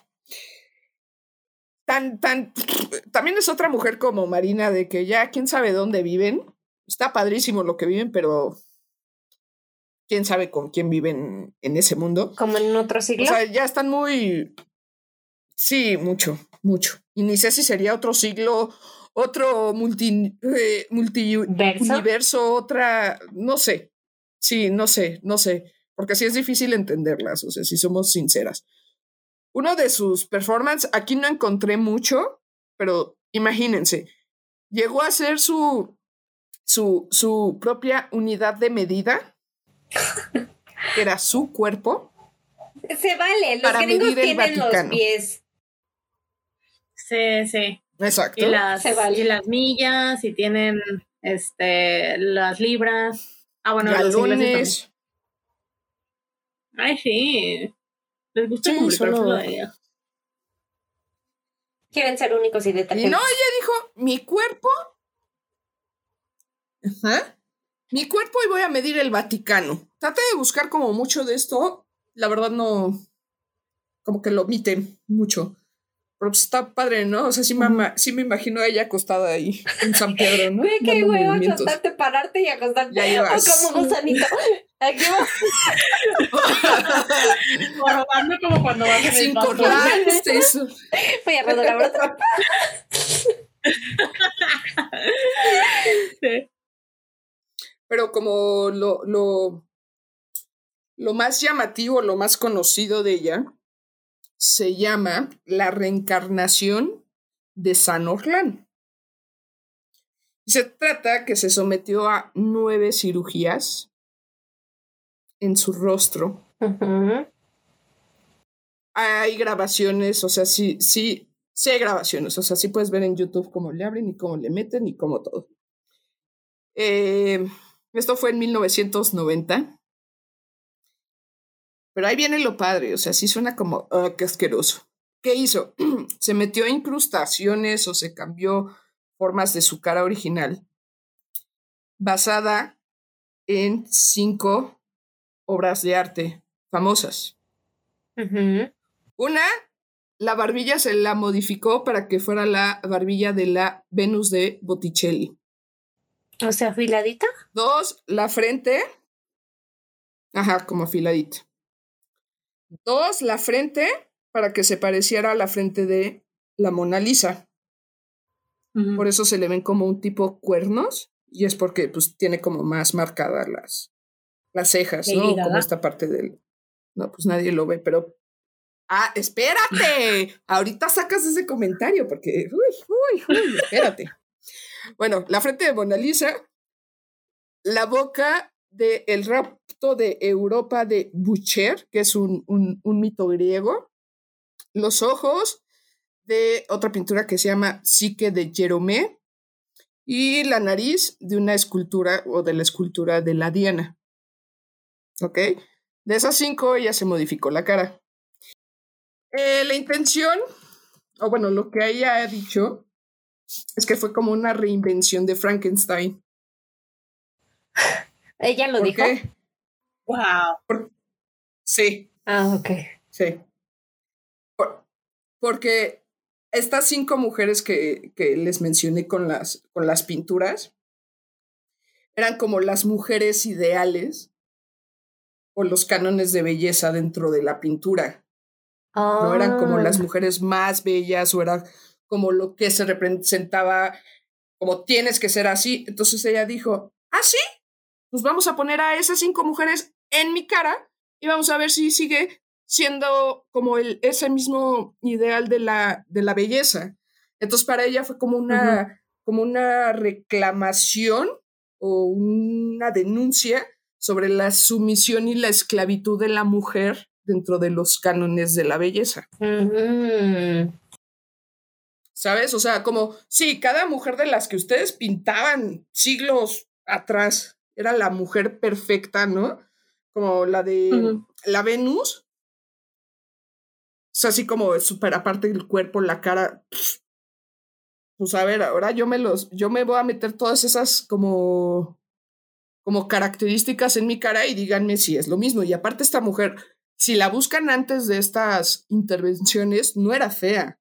O sea, de hecho se me hace una mujer atractiva o como, pues sí, que llamaba la atención se cambia la cara y hasta la fecha está así. En las grabaciones de, de estos videos de como del performance, eso lo leí hoy, la verdad ni idea, que resulta que hasta los doctores, las batas que traen puestas, las diseñó nada más y nada menos que Paco Rabanne. Ah, va.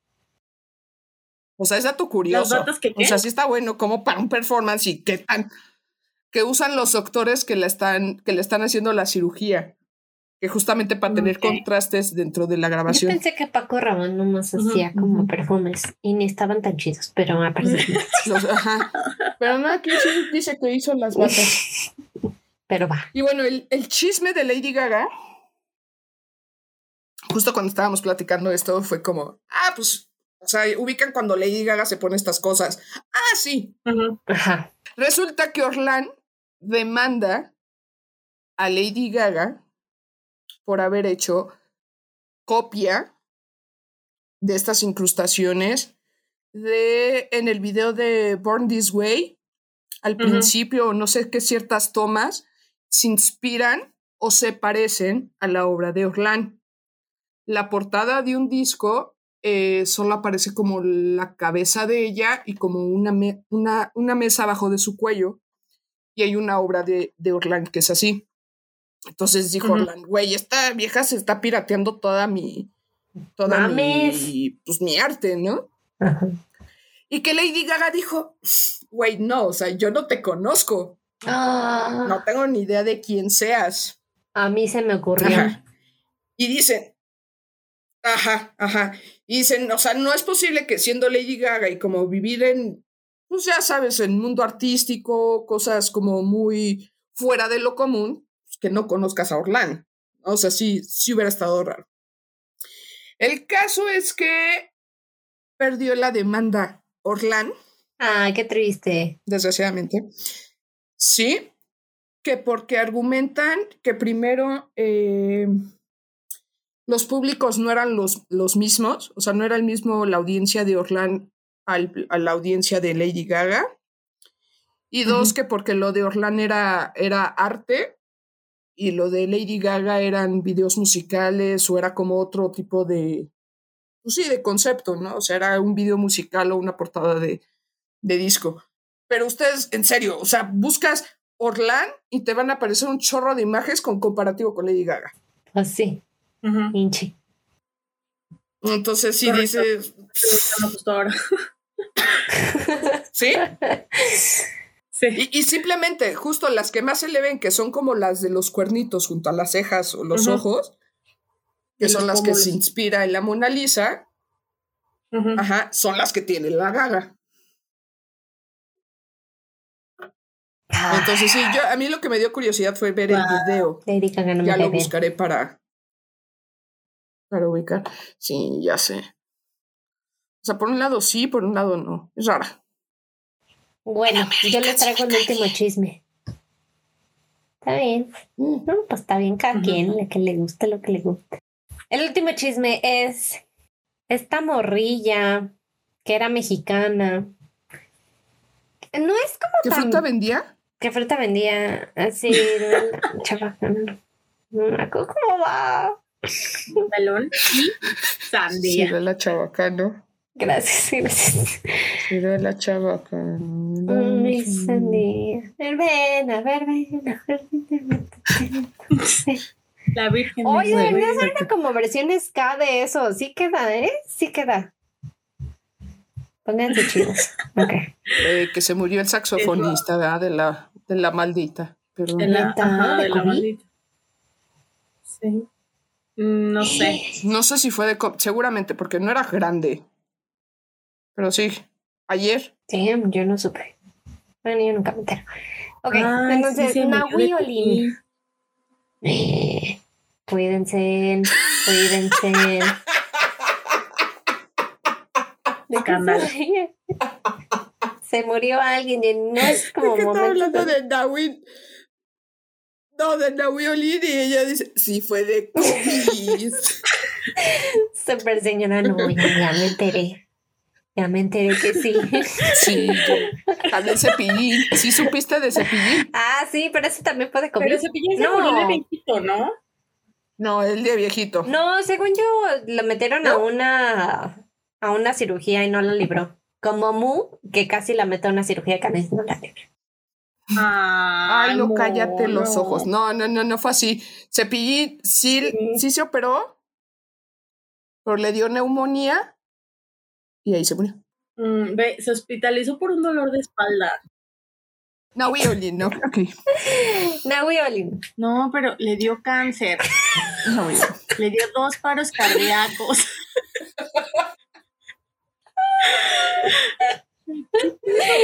No, espérate. Y todavía se lo llevaron al hospital. O sea, uno seguido del otro. O sea. Dice, en el primero lo revivieron y, Y ya no entró despertó. despedirse de él. Pasaron 10 minutos y le dio el segundo. Y con ese ya se murió. ¿El infarto? ¿Se despidió? Se despidió. Ay, Sí. bebé. Sí. O sea, sí, Sí, se despidió. O sea, si lo vemos de esa forma. Dice, entró en paro, lo revivieron, pero sus órganos ya estaban muy dañados. Pues, pues sí, estaba grande. ¿Cuántos años tenía? Mm, como ¿70 y algo? 80 y algo, 75. no sé. 75. Pues es que después No de tan soplarle la trompeta, la guitarra, tal, tal, la guitarra. Dio mucho, dio mucho en su vida. En el circo. Sí, sí. Mira, yo la volví a escuchar de que ayer. Sigue Janet. Janet. Ah, sí, soy yo. Ya el último es de una mexa, que sí es mexa, que se llama Carmen Mondragón. Pero le decían a Wioli. Este está chido porque realmente era hija de un general que se llamaba Manuel Mondragón, Mondragón, que fue considerado traidor porque se alió con Victoriano Huerta para derrocar desde el interior del ejército al gobierno de Francisco y Madero. ¡Ah, chismasa! Ay. Ay. Eso fue como en el 1913. Entonces la familia se fue a Europa porque pues eso hacen, ¿no? Se van a Europa. Y eh, pues esta, esta morra recién se había casado y pues ya alcanzó a la familia como unos dos años después, ¿no? Obviamente se fueron a España, se, digo a, a Francia, a París, donde conoció obviamente a Picasso, a Braque, a Matisse. Y pues en este... ¿Todos se van a París? Sí, es que en París era como la cuna de los artistas en ese entonces. O sea, neta, ne- no sé si han visto la película de, de Midnight in Paris, Medianoche en París, de Woody Allen. No manches, así. O sea, De así. Woody. Ay, sí, sí rifa. Me caga ese güey, pero sí, sí rifa. Sí rifa. Esas son buenas. Ajá. Súper recomendable. Y entonces esta morra se empezó a interesar como por el feminismo y entonces así, o sea, como que empezó a cambiar como pues mucho su, su, su ideología, ¿no? Te vas aquí y dices, ¿qué pedo? ¿Qué está pasando?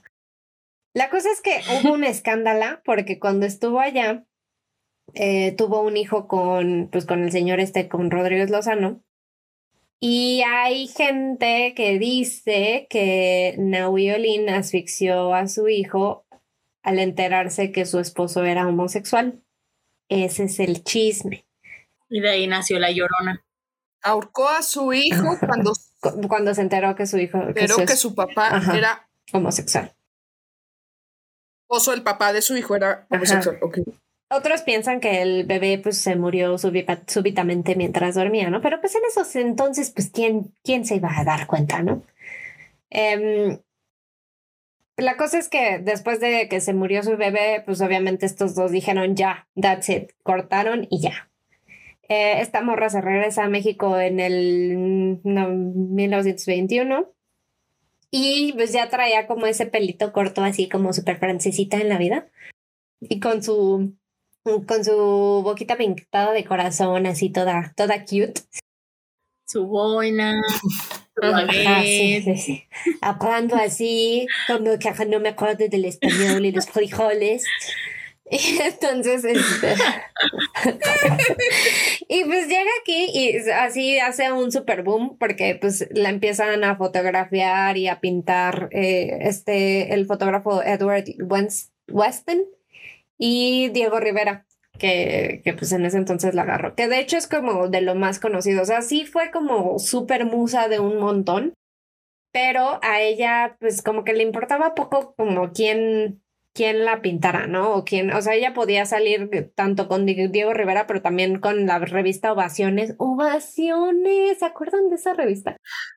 O vendía postales de sus desnudos. bueno, eh, Eleonor, pregúntale a tu papá, él debe Ok. eh, Dicen que ella era feminista porque para ella era como, ella fue la primera mujer que, mujer artista que se sindicalizó en México, que básicamente pedía que pues la dejaran hacer lo que se le daba la gana, ¿no? Porque pues básicamente todo el mundo era así como de, ¡ay, se desnudó! Así, ¿no? Entonces era como, quedaba mucho de qué hablar. En 1935 fundó la Liga Feminista de la Lucha contra las Toxicomanías, lo que sea que significaba eso. No, sí sé que buscaba erradicar los vicios que, a su juicio, no permitían el progreso del país. Y pues con esto logró, ellas estaban buscando como el voto femenino, porque claro, todavía no existía.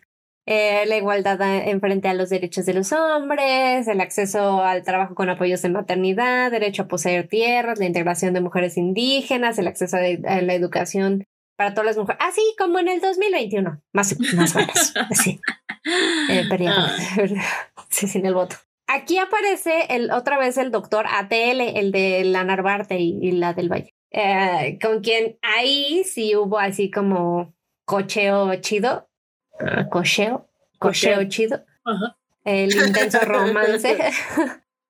que dura así un montón de años. Y él fue el que le puso la, el nombre de Nahuiolin, que en Nahuatl significa el quinto sol. Y ese güey, de hecho, le, le financió así hasta el resto de su vida, así. O sea, la apoyó económicamente, pero no significa que se quedó con él todo el tiempo. O sea, después salió con un caricaturista que se llamaba Matías Santoyo, que se la lleva a Hollywood. Y entonces un director, esta morra era muy bonita, muy bonita así ojo claro, orejilla, ya sabes, ¿no? Como pues raro en México, entonces por eso destacaba, ¿no? Un director que se llamaba Rex Ingram le ofrece salir en una película, pero a ella no le gusta porque ella considera que, que no quiere que exploten su imagen como un símbolo sexual. Ella es mucho más que eso y busca que, que su existencia sea algo más estético y sea más como hacia el arte, ¿no? Hay rumores de que la morra en los años 70 caminaba por el centro histórico a veces sin bañarse y hablando sola, o sea, como que decayó completamente. La realidad es que, bueno, eso dicen, eso dicen, ¿verdad? Y que, y que se murió así rodeado de tres perros y otros ocho gatos en una mansión en Tacubaya y así que después le hicieron departamentos y no sé qué. Pero hay otra versión que dice que que no, que realmente se terminó siendo maestra de pintura en el Limba, que le agrada que se iba al casino español a comer y gastaba en joyas o cositas de, de lujo y así, que realmente no es que fuera pobre al final de su vida. La realidad es que fue más como musa, pero en realidad también tuvo mucho de, o sea, ella sí tuvo obras de arte y además fue poeta. Entonces, no, no es que nada más fue la, que es lo que más se le conoce, así como de, ay, sí, la musa de Diego, porque la, la es una pintura como muy famosa, pero la, neta hizo muchísimo más que eso. Y hay como un datito, unos datitos extra. Hay, hay unas pintoras que son abiertamente lesbianas como Romaine Brooks, Jenna Rodríguez, Rosa Bonheur, pues por ahí sí, si las quieren buscar autora, eh, pintoras mexas, Aurora Reyes, Helen Escobedo, Flor Garduño, Katia Tirado, Lola Álvarez Bravo, que de hecho ella fue la, la primera fotógrafa mexicana. Eh, Lilia Carrillo, ah. Teresa Margolles, Mónica Mayer, que es de hecho feminista, activista y crítica de arte, que, que incluye de, cosas digitales, fotografía, eh, teoría del arte, dibujos. Eh, Lola Cueto, María Izquierdo, que fue la primera mujer eh, que, se, que exhibió su obra en Estados Unidos. Que no estoy de acuerdo en que eso tenga que ser wow, porque es como podemos reconocerlo aquí en México, pero ok. Cordelia. Es que como lo que decíamos de Ajá. exhibir junto a Picasso. Sí. O sea, fue la primera en exhibir en Estados Unidos. No, o sea, es, es se me hace como, como lo cierto. mismo. Se me hace como cierto malinchismo de, de, de, de nuestra parte, pero bueno. también. Cordelia Ujú. Urueta, que no manches, si pueden neta chequen, a mí se me hizo esa mujer como súper elegante. Eh, Aurora Reyes Flores. Y pues también como extra que no necesariamente son mexicanas, pero que vale la pena que las busquen. Luis Bourbois, que es básicamente, si no sé si se acuerdan que en México hubo una instalación de una arañota enorme que estaba en Palacio de Bellas Artes, afuera, Ajá. es ajá. ella, es esa morra. Ya tiene unos añillos que pasó eso. Mira, Sara Hadid, que Sí. ella, ella no es pintora, pero es arquitecta, pero mames, las cosas que hace están otro pedo, otro pedo. Bellísimas. Mary Cassatt, que es una impresionista gringa que rifa. Georgia O'Keeffe, que es la morra que, que impulsó a Yayoi, a Yakoi, wait, ¿cómo se llama esta? La japonesa que acabo de hablar. Ya- Maricondo. no. Sí, Yayoi Kusama. Ella impulsó a Yayoi Kusama, pero realmente sus, sus pinturas así, una chulada también. Eh, y busquen también a Tamara de Lempica, que tiene como cosas Sí, muy interesantes, muy, muy, muy cool. Tamara fue de las pocas que eran de la alta alcurnia que se quisieron dedicar a la pintura. Mm, ok. Ah, sí está cool. Tamara Lempica. Ajá. Sí, es como de comida. Pero pues realmente, o sea, hay, hay como mucha historia y la verdad es que hay muchísimas, muchísimas. O sea, haciendo nuestra tareita nos encontramos con un montón. Em, lo triste es que pues no, no, no pareciera que realmente hubiera tantas, ¿no? Sí, y ahora les voy a venir con unos datos, eh, datos rápidos y datos duros de las mujeres en el arte. Por ejemplo, ¿sabían ustedes que, por ejemplo, en... Ay, pero porque ya se. Eh, menos del 5% de las artistas en el arte moderno son mujeres, pero el 85% de los desnudos, pues obviamente son femeninos, ¿no? Claro que sí. Excepto en Instagram, ¿no? que en donde les el freedom nipple. Desnudos por igual. Ah, sí, sí. Sí. Y por ejemplo, si lo comparamos con, con la matrícula de, de la UNAM, que en realidad entran más mujeres que, que hombres, lo cual está como muy extraño porque, bueno, no está extraño porque sí sabemos que es un problema, que por ejemplo en temas de, de arte como es eh, pues pintura, escultura y todo esto, incluso en diseño de modas, se inscriben más mujeres, pero en ya como en las exposiciones y en las marcas y en, en las galerías de arte, pues sigue habiendo más presencia de hombres que de mujeres, aunque son las que más se, más se matriculan. ¿Cómo demonios termina pasando eso? Yo tampoco entiendo. O sea, no sé cómo, cómo de dónde viene em, esta, um, pues, inequidad, ¿no? Básicamente. Como en todo. Tal vez todavía traemos como arraigados eso, eso de, de que los hombres automáticamente van a hacer las cosas mejor. No sé. No sé. Pero, por ejemplo, en el Museo del Prado, que es uno de los más importantes de la cultura occidental, en Madrid, eh, 7.000 artistas. Hay Britney 7,000 quiere decir algo. Ay, perdón, es que no te veo. ¿Sí? Sí, Era- adelante, voy era- contigo. es que hubo un choque aquí afuera, entonces quería notificarlo. No, no, no, sobre lo que decías de, de, de esto de, de que los hombres, si lo hacen mejor que las, que las mujeres, o sea, no hay que, solo como un pare- pequeño paréntesis, no hay que olvidar que el arte es como una representación de la vida, ya sea social, política, religiosa y demás. Entonces, si, si, si la sociedad seguía en, en ese entonces, creo que ahorita ya va un poquito más eh, avanzado, al menos en el mundo artístico. Pero si en ese entonces la mujer era sumisa, siempre estaba en casa, tenía que cocinar, bla, bla, bla, pues el arte lo, de, lo, lo, lo demostraba, ¿no? Entonces no era tanto como que si el hombre lo hace mejor o no, simplemente el hombre era el único que lo hacía. ¿Sabes? Todavía no había un calificativo. que creo que está peor. O sea, solo se pensaba en el hombre, no se pensaba, la, la mujer lo hace peor y el hombre lo hace mejor. Simplemente era, el Ah, hombre lo no. hace. Ajá, sí, sí, sí. Sí, claro, ahí hay más oportunidades para los hombres que ¿Sabes? Y era porque la sociedad lo vivía así. Sí, Ajá. pero bueno, exacto. por ejemplo, aquí ya estamos hablando de... Pero sigue con el Prado. Gracias. Eh, pero aquí ya estamos hablando de temas como actuales, ¿sabes? O sea, que pasan en, en estos años. O sea, por lo menos de unos, que serán como unos 10, 5 años para acá. Mm, y por ejemplo, pues intenté buscar como mm, en los museos como más importantes del mundo, pero muy pocos tienen como, como estas estadísticas. Y por ejemplo, en el Museo del Prado, eh, hay aproximadamente 7.000 artistas en la colección, pero solo 54 son mujeres. O sea, es el 0.6%. O sea, es nada. Creo que todavía hay más probabilidades de que te embaraces. Y aparte, el Museo del Prado, ¿sabes? Sí, sí, sí, exacto. O sea, no cualquier museo.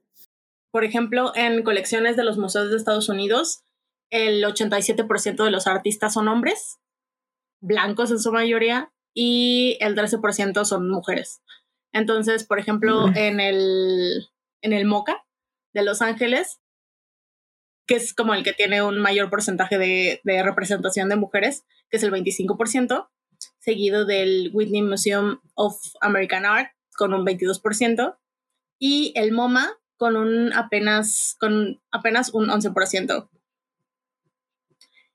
Y, por ejemplo, Shame. el Metropolitan Museum of Art eh, tiene un 7.3% de artistas mujeres.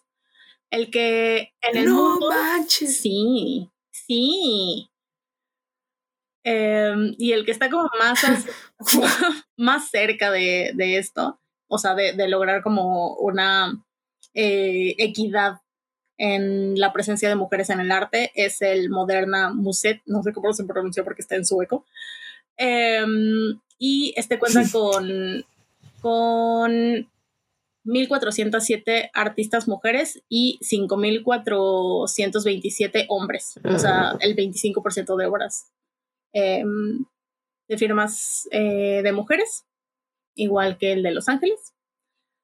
Em, y, por ejemplo, el Museo de Arte Latinoamericano de Buenos Aires, em, ese tuvo como un incremento del 17% al 46% de obras, de obras de mujeres. eh, de colecciones expuestas, porque también hacen mucho la, la diferencia entre expuestas y las que están como, como almacenadas en el, en el museo, De En bodega. en la bodega, exacto. Y, por ejemplo, en el Museo de, del Reina Sofía, que también está en España, eh, de los 4.697 artistas, solo 629 son mujeres. Em, y pues es el, el 14.5%. Y, pero pues tuvo un incremento muy bebé de 4.5% porque hace 12 años era el 10%. Ahora pasemos a los de México. Frida Kahlo, nada más. Gracias. Sí, Y Gracias. tiene su, su museo, propio así museo, que. sí. Que realidad- pues sí, Su creo, que es como una de las únicas mujeres que tiene su museo, ¿sabes? Eh, que sí, o sea, sí es lo que decían que está sobrevalorada, pero creo que es como un, eh, mm, pues como un, algo muy representativo de México, podría decirse. Sí. Ujú. Sí, y aparte, o sea, seamos realistas, el Museo de Frida Kahlo, eh, ¿cuántas obras tiene de Frida Kahlo? Sí, O sea, más es querer No ver sus ¿no? jarrones, su cocina, su cama, sus plantitas, que sus pinturas, porque sus pinturas están en otros países. O sea, Sí, no, no hay muchas. Mm. Shot, shot. No, pero, pero es cada que.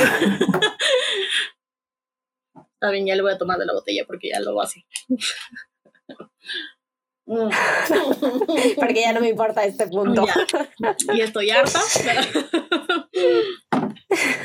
y, por ejemplo, de la facultad de, ya regresando un poco a México, Facultad de. Arte y Diseño. Em, de 1960 a 2015 la presencia de mujeres aumentó de un 10.6% a un 68.4%. O sea, esto es un aumento de más de 50%. Hoy Em, estuvo bien. Sí, sí, pero sin embargo, pues seguimos viendo como esta brecha en, en los museos, incluso de, de la, pues de la misma UNAM.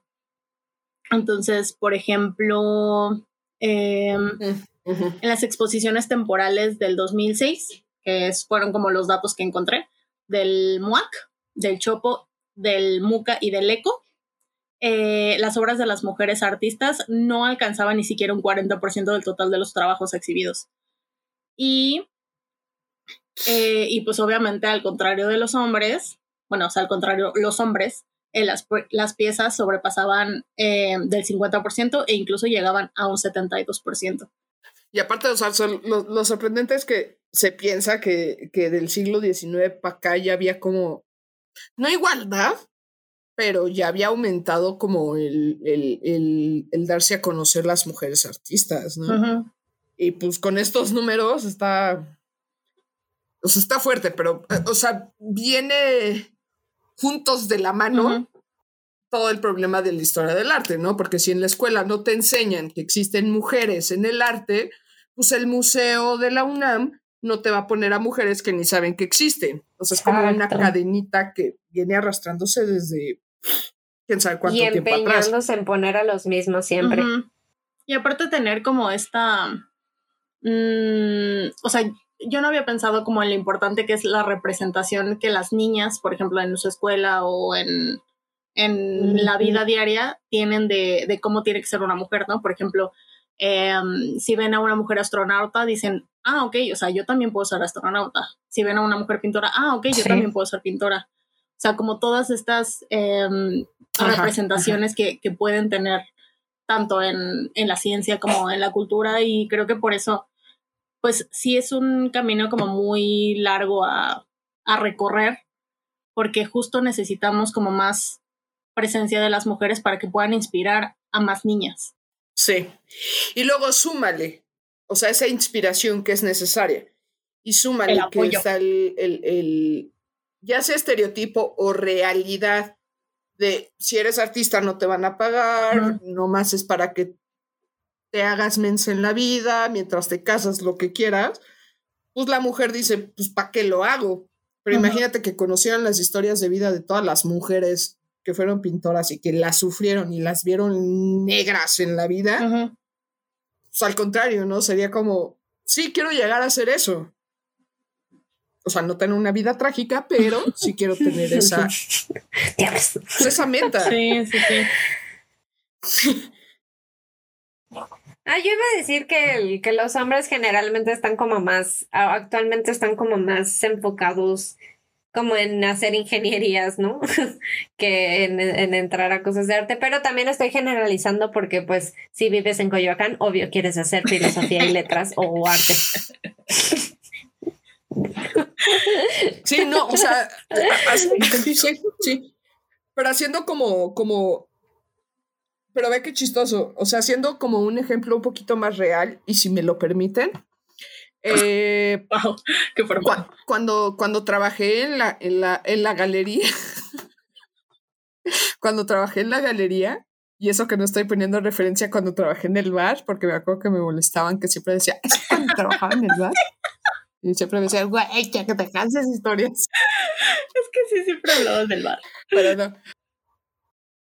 Ajá. O sea, cuando trabajaba en la galería, por ejemplo, eh, la mayoría eran artistas hombres, los que se exponían, tanto de tiempo atrás de que había en la colección, muchas piratas, por cierto. Eh, se supone que hab- había uno o dos de Naui Olin. em, se supone que había una eh, escultura de, de Leonora Carrington Y cuando nos llegaban artistas mujeres como para ofrecernos las, las, las, pinturas para ver si las, las exponíamos ahí en la, en la galería. O sea, yo me hice fan de una que se llama Leonora Sisto. Es mi guau en la vida. El papá era, fue el que fundó el Museo del Franz Mayer y la mamá era costurera. Entonces ella eh, como que combinó un poco toda la parte de arte y temas de telas, botones eh, en sus obras. A mí me encanta. Me gusta mucho. Ah. Sí, son más como de... ándale, ándale. Son como más decorativas.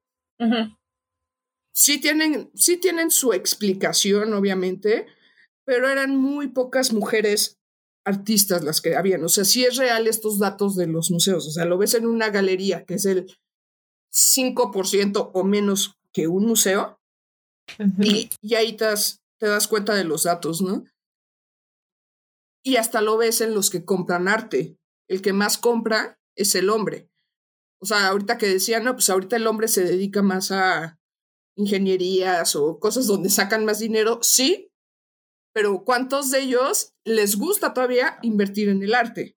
Pero bueno, ese ya es como un tema más monetario, invertir y demás, ¿no? Pero siento que sí, sí es bueno saber cómo hasta el mismo hombre, o sea, el, dueño de la galería era un misógino machista de lo peor.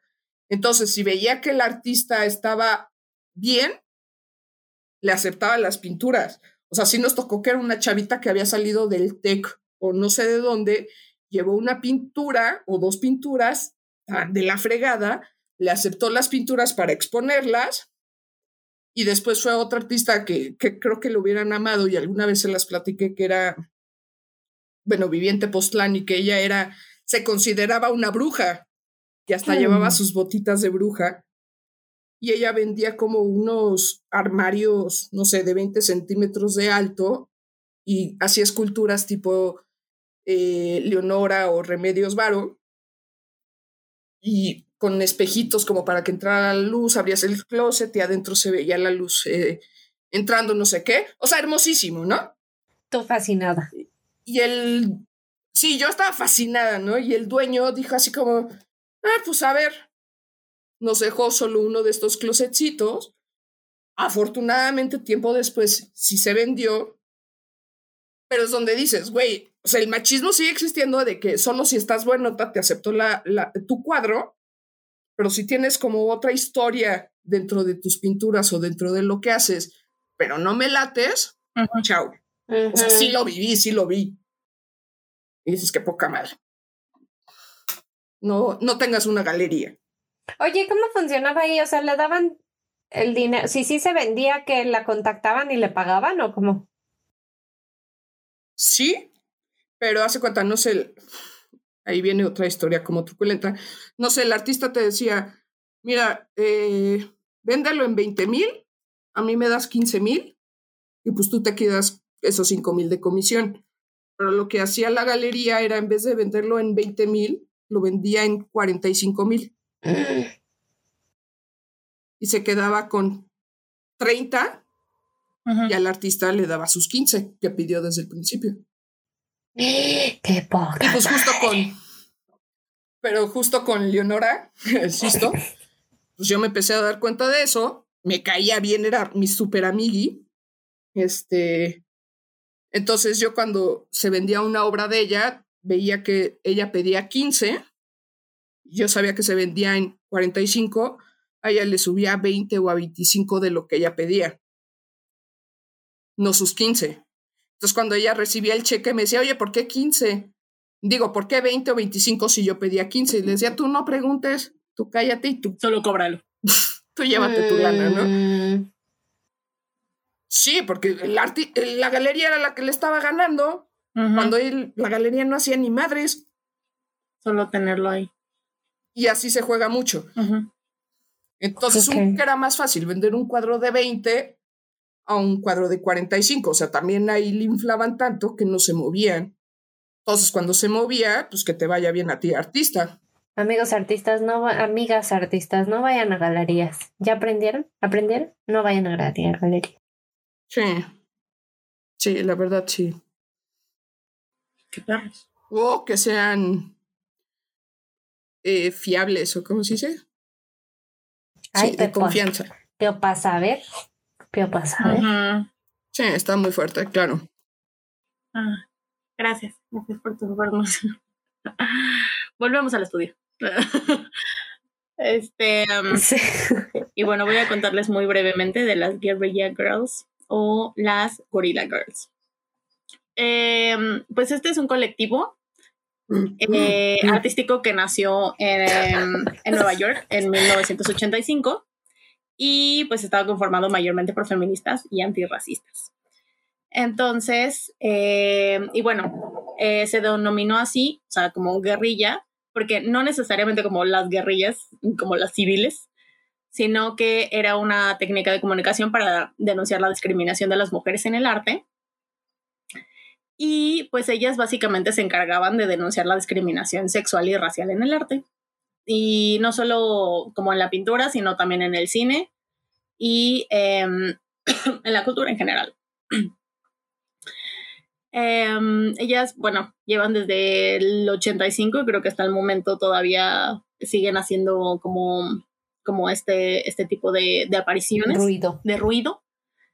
Y, em, y bueno, mantienen el, el anonimato bajo unas mascarillas de, de gorilas y visten parte del uniforme de las Riot Girls, Mm.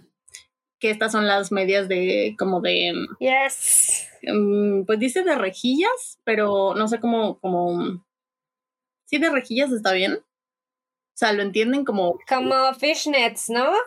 Ajá, exacto. Em, Redes. Redes de pesca. Cañas, Sí, redes. No, las redes. Ajá, las redes de pesca. y minifaldas. Pescados. eh, este, camarones. Todos los mariscos así, pulpo. ¡Sushi! Ay, apesto. eh, Ya estoy, ya estoy mal, amigas. ya se está yendo. ¡Estás al pescado! Em, y bueno, también usaban, para proteger su identidad, usaban sobrenombres de artistas que ya habían fallecido. Y este, y pues con estos, se, bueno, también se Mujeres. infiltraban, sí, mujeres obviamente, y se infiltraban a, a, pues, a los grandes museos, ¿no? Entonces hay un cartel como muy representativo de, de esta, de esta colectiva, digámoslo así, que eh, justo es como una, bueno, igual se los ponemos en, en la página de Instagram, bueno, en la página de Instagram, eh, en nuestra cuenta de Instagram, que es justo como, sí, síganos, no se pierdan este material. Este, que es justo como una mujer eh, de espalda, semides, bueno, desnuda y con una mascarilla de gorila.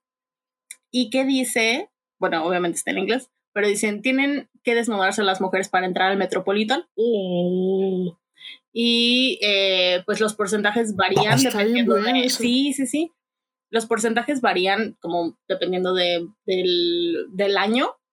Em, porque, por ejemplo, en ese, en ese momento, eh, que es eh, 1989, dice menos del 5% de las artistas en el eh, Museo de Arte Moderno son mujeres, pero el 85% son eh, mujeres desnudas. Entonces, esta era como su forma de... Claro que sí. Ujú. Como de... Pues sí, era como su forma de hacer Protesta. Su protesta. Estaría bueno eso, ¿no? Sí. Sí, está chido. No, y por ejemplo, o sea, también algo que, que, que, que escuché y estoy como completamente de acuerdo es que se hace cuenta, si ahorita dicen, ah, que las mujeres salgan a relucir en el arte, que se den a conocer, bla, bla, bla. O sea, va a haber de dos cosas. Una, que digan, está de moda sacar a las mujeres, o dos, las feministas quieren que las mujeres salgan. Güey, no es que, que, que queramos que salgan, siempre han estado siempre. Y buscan la. Entonces ni es una moda, ni es algo que... Ajá, es algo que siempre ha estado. Entonces, de la historia del arte podríamos decir que solo se sabe el 50%. Ujú. La otra 50%, el otro 50% son las mujeres. ¿Dónde están? Y no es de que lo exigimos o, o se necesita. Es algo que ya está escrito. Solo denlo a conocer. ¿saben? Y eso sí da coraje. ¿Por qué Porque de, que existen, existen, de que hubo. Ajá, ajá. Y todo por esos mendigos historiadores del arte de cuando empezaron a escribir todo esto. Ujú. Si pudiera haber un viaje en el tiempo Oh my God, qué y decirles, Y bueno, este fue el episodio de hoy. Muchísimas Gracias por escucharnos. Este, si quieren escuchar más de esto, pueden seguir. no, es que imagínate, o sea, imagínate cuántas cosas cambiarían solo por Instagram. MySpace. no, sí, sí estaría muy chido. Sí. Es que, o sea, Sí, O sea, Ay, pero, mucho. o sea, lo que voy es como un detalle omitido cambia toda la historia. Sí, sí, sí, sí.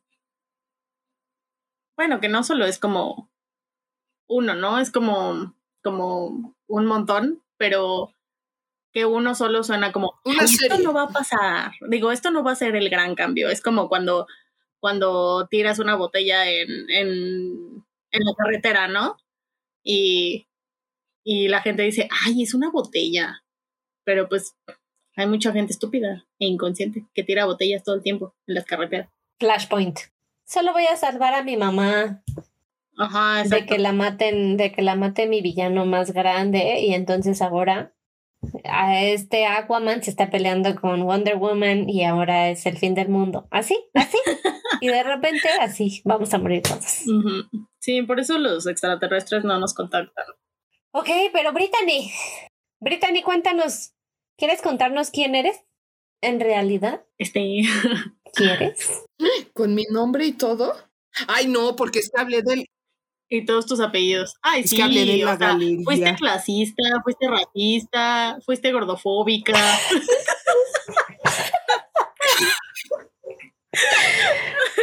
Está en, va en el episodio 3. ah, ok. No, sí, todavía, Todavía te faltan como otros es. 20 episodios de deconstrucción. Hablaron de que la universidad me la pasaba fumando. Sí, claro. que no.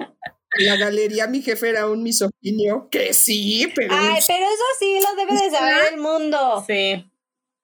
Es más, Ay, sí, la claro, hijo de la chingada, que aparte acosaba. Ya ni existe, ¿o sí? No, ya lo cerraron. Bendito No, sea no Dios.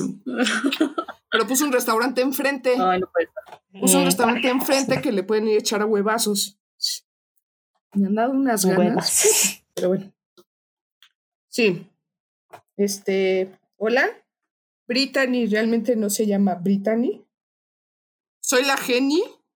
Soy la Jenny para los cuates.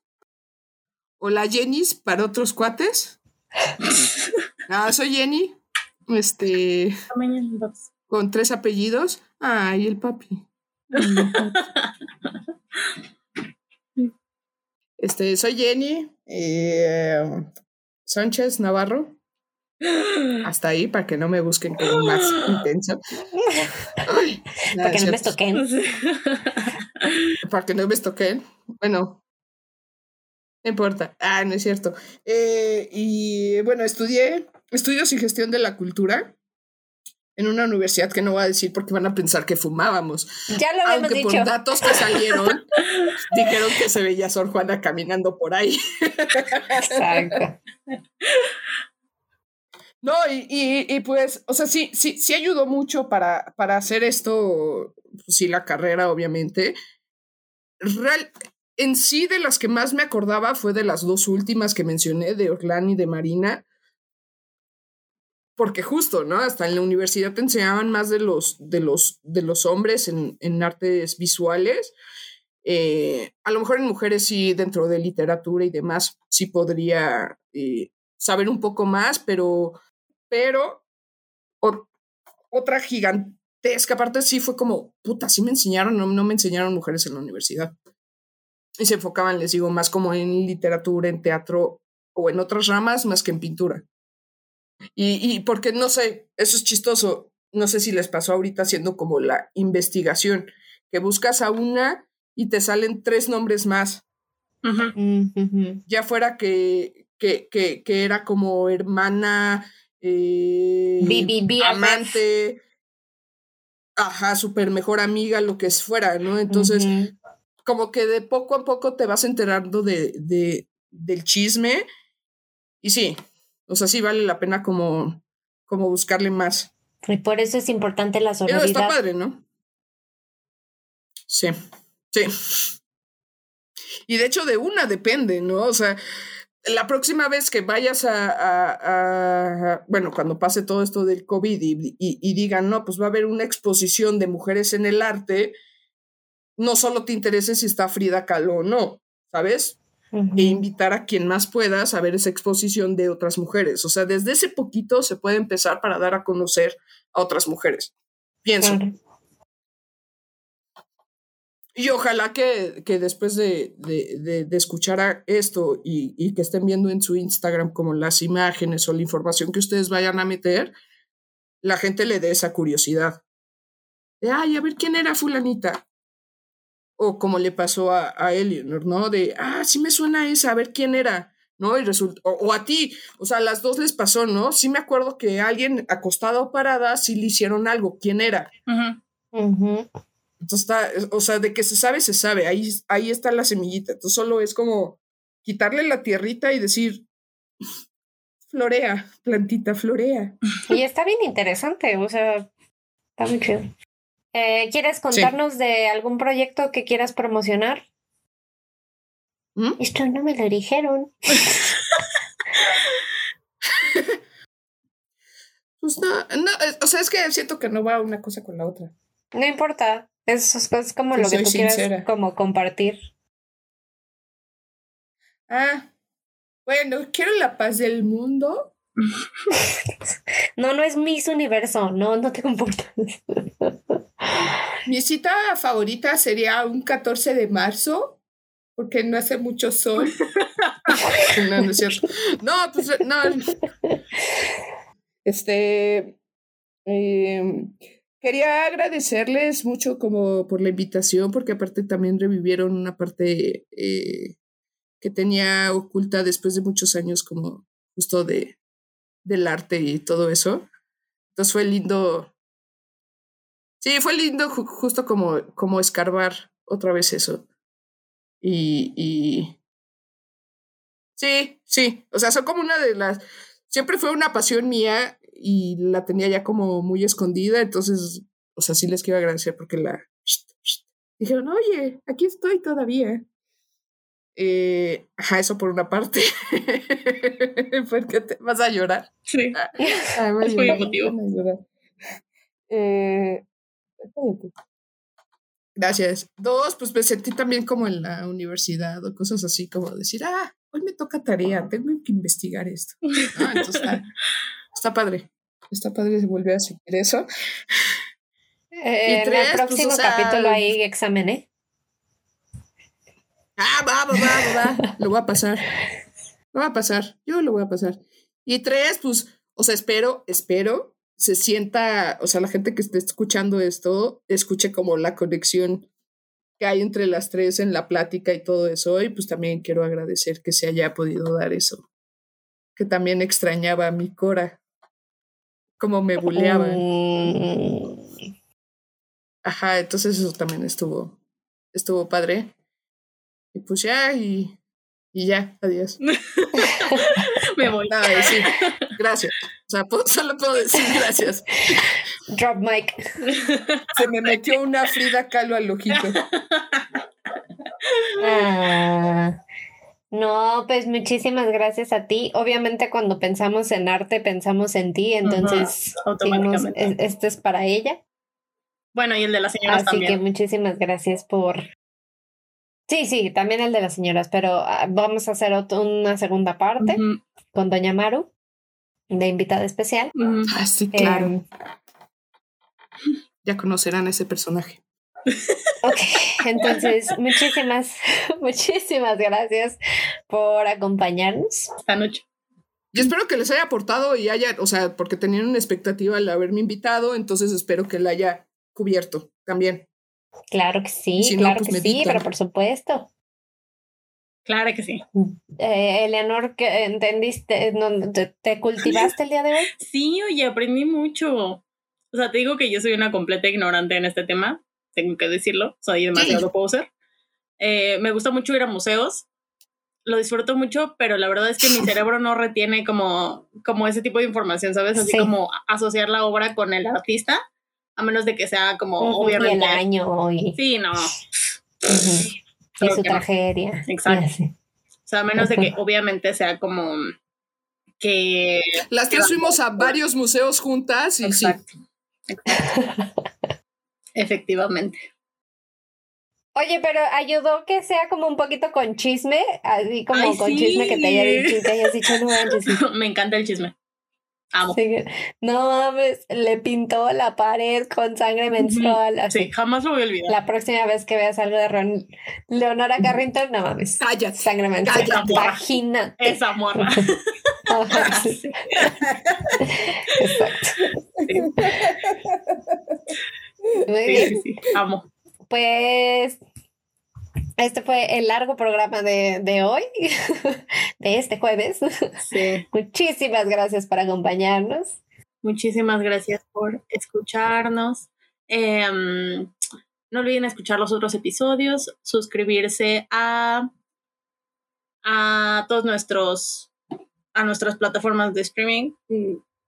Y también nos encuentran en Facebook, claro que sí, en Instagram, como arroba calladita no me veo. Y ya, es todo. En TikTok. Ah, claro que sí, en TikTok. En TikTok. En TikTok, sí, estamos subiendo contenido Es que ya son muy doñas, cool, ya no usan cool. eso. No, sí, ya decimos cool y Ujú, cosas. Y hablamos, este, y decimos FI. No, no es cierto, no sé qué significa F. Este. pero, este, pero síganos. No olviden suscribirse, por favor. Sí, por favor. Y nos vemos en la lucha. Chayito. Bye. Hay cosas que no cambian este, y cambiarán. Bueno, No, no quiero, cambian. no quiero que me odien, pero estoy me ando del baño. Ve, yo también, yo también voy. A hacer pipí. Ah, súper, porque ahorita justo Bueno. para no querer hacer mucho ruido hice poquita. Entonces. Wow, O sea, no acabé. Voy, voy a terminar. ok. Terminar. es que estamos en confianza, Bueno, ¿no? Un chisquetito ya. En mi botella. Sí, sí lo creo. En su pato así. Está bien, este. Ya, porque me voy.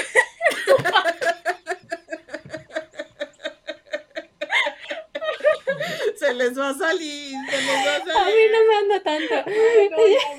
No. Ve, ve, ve. Voy. Ok, vamos, vamos, vamos.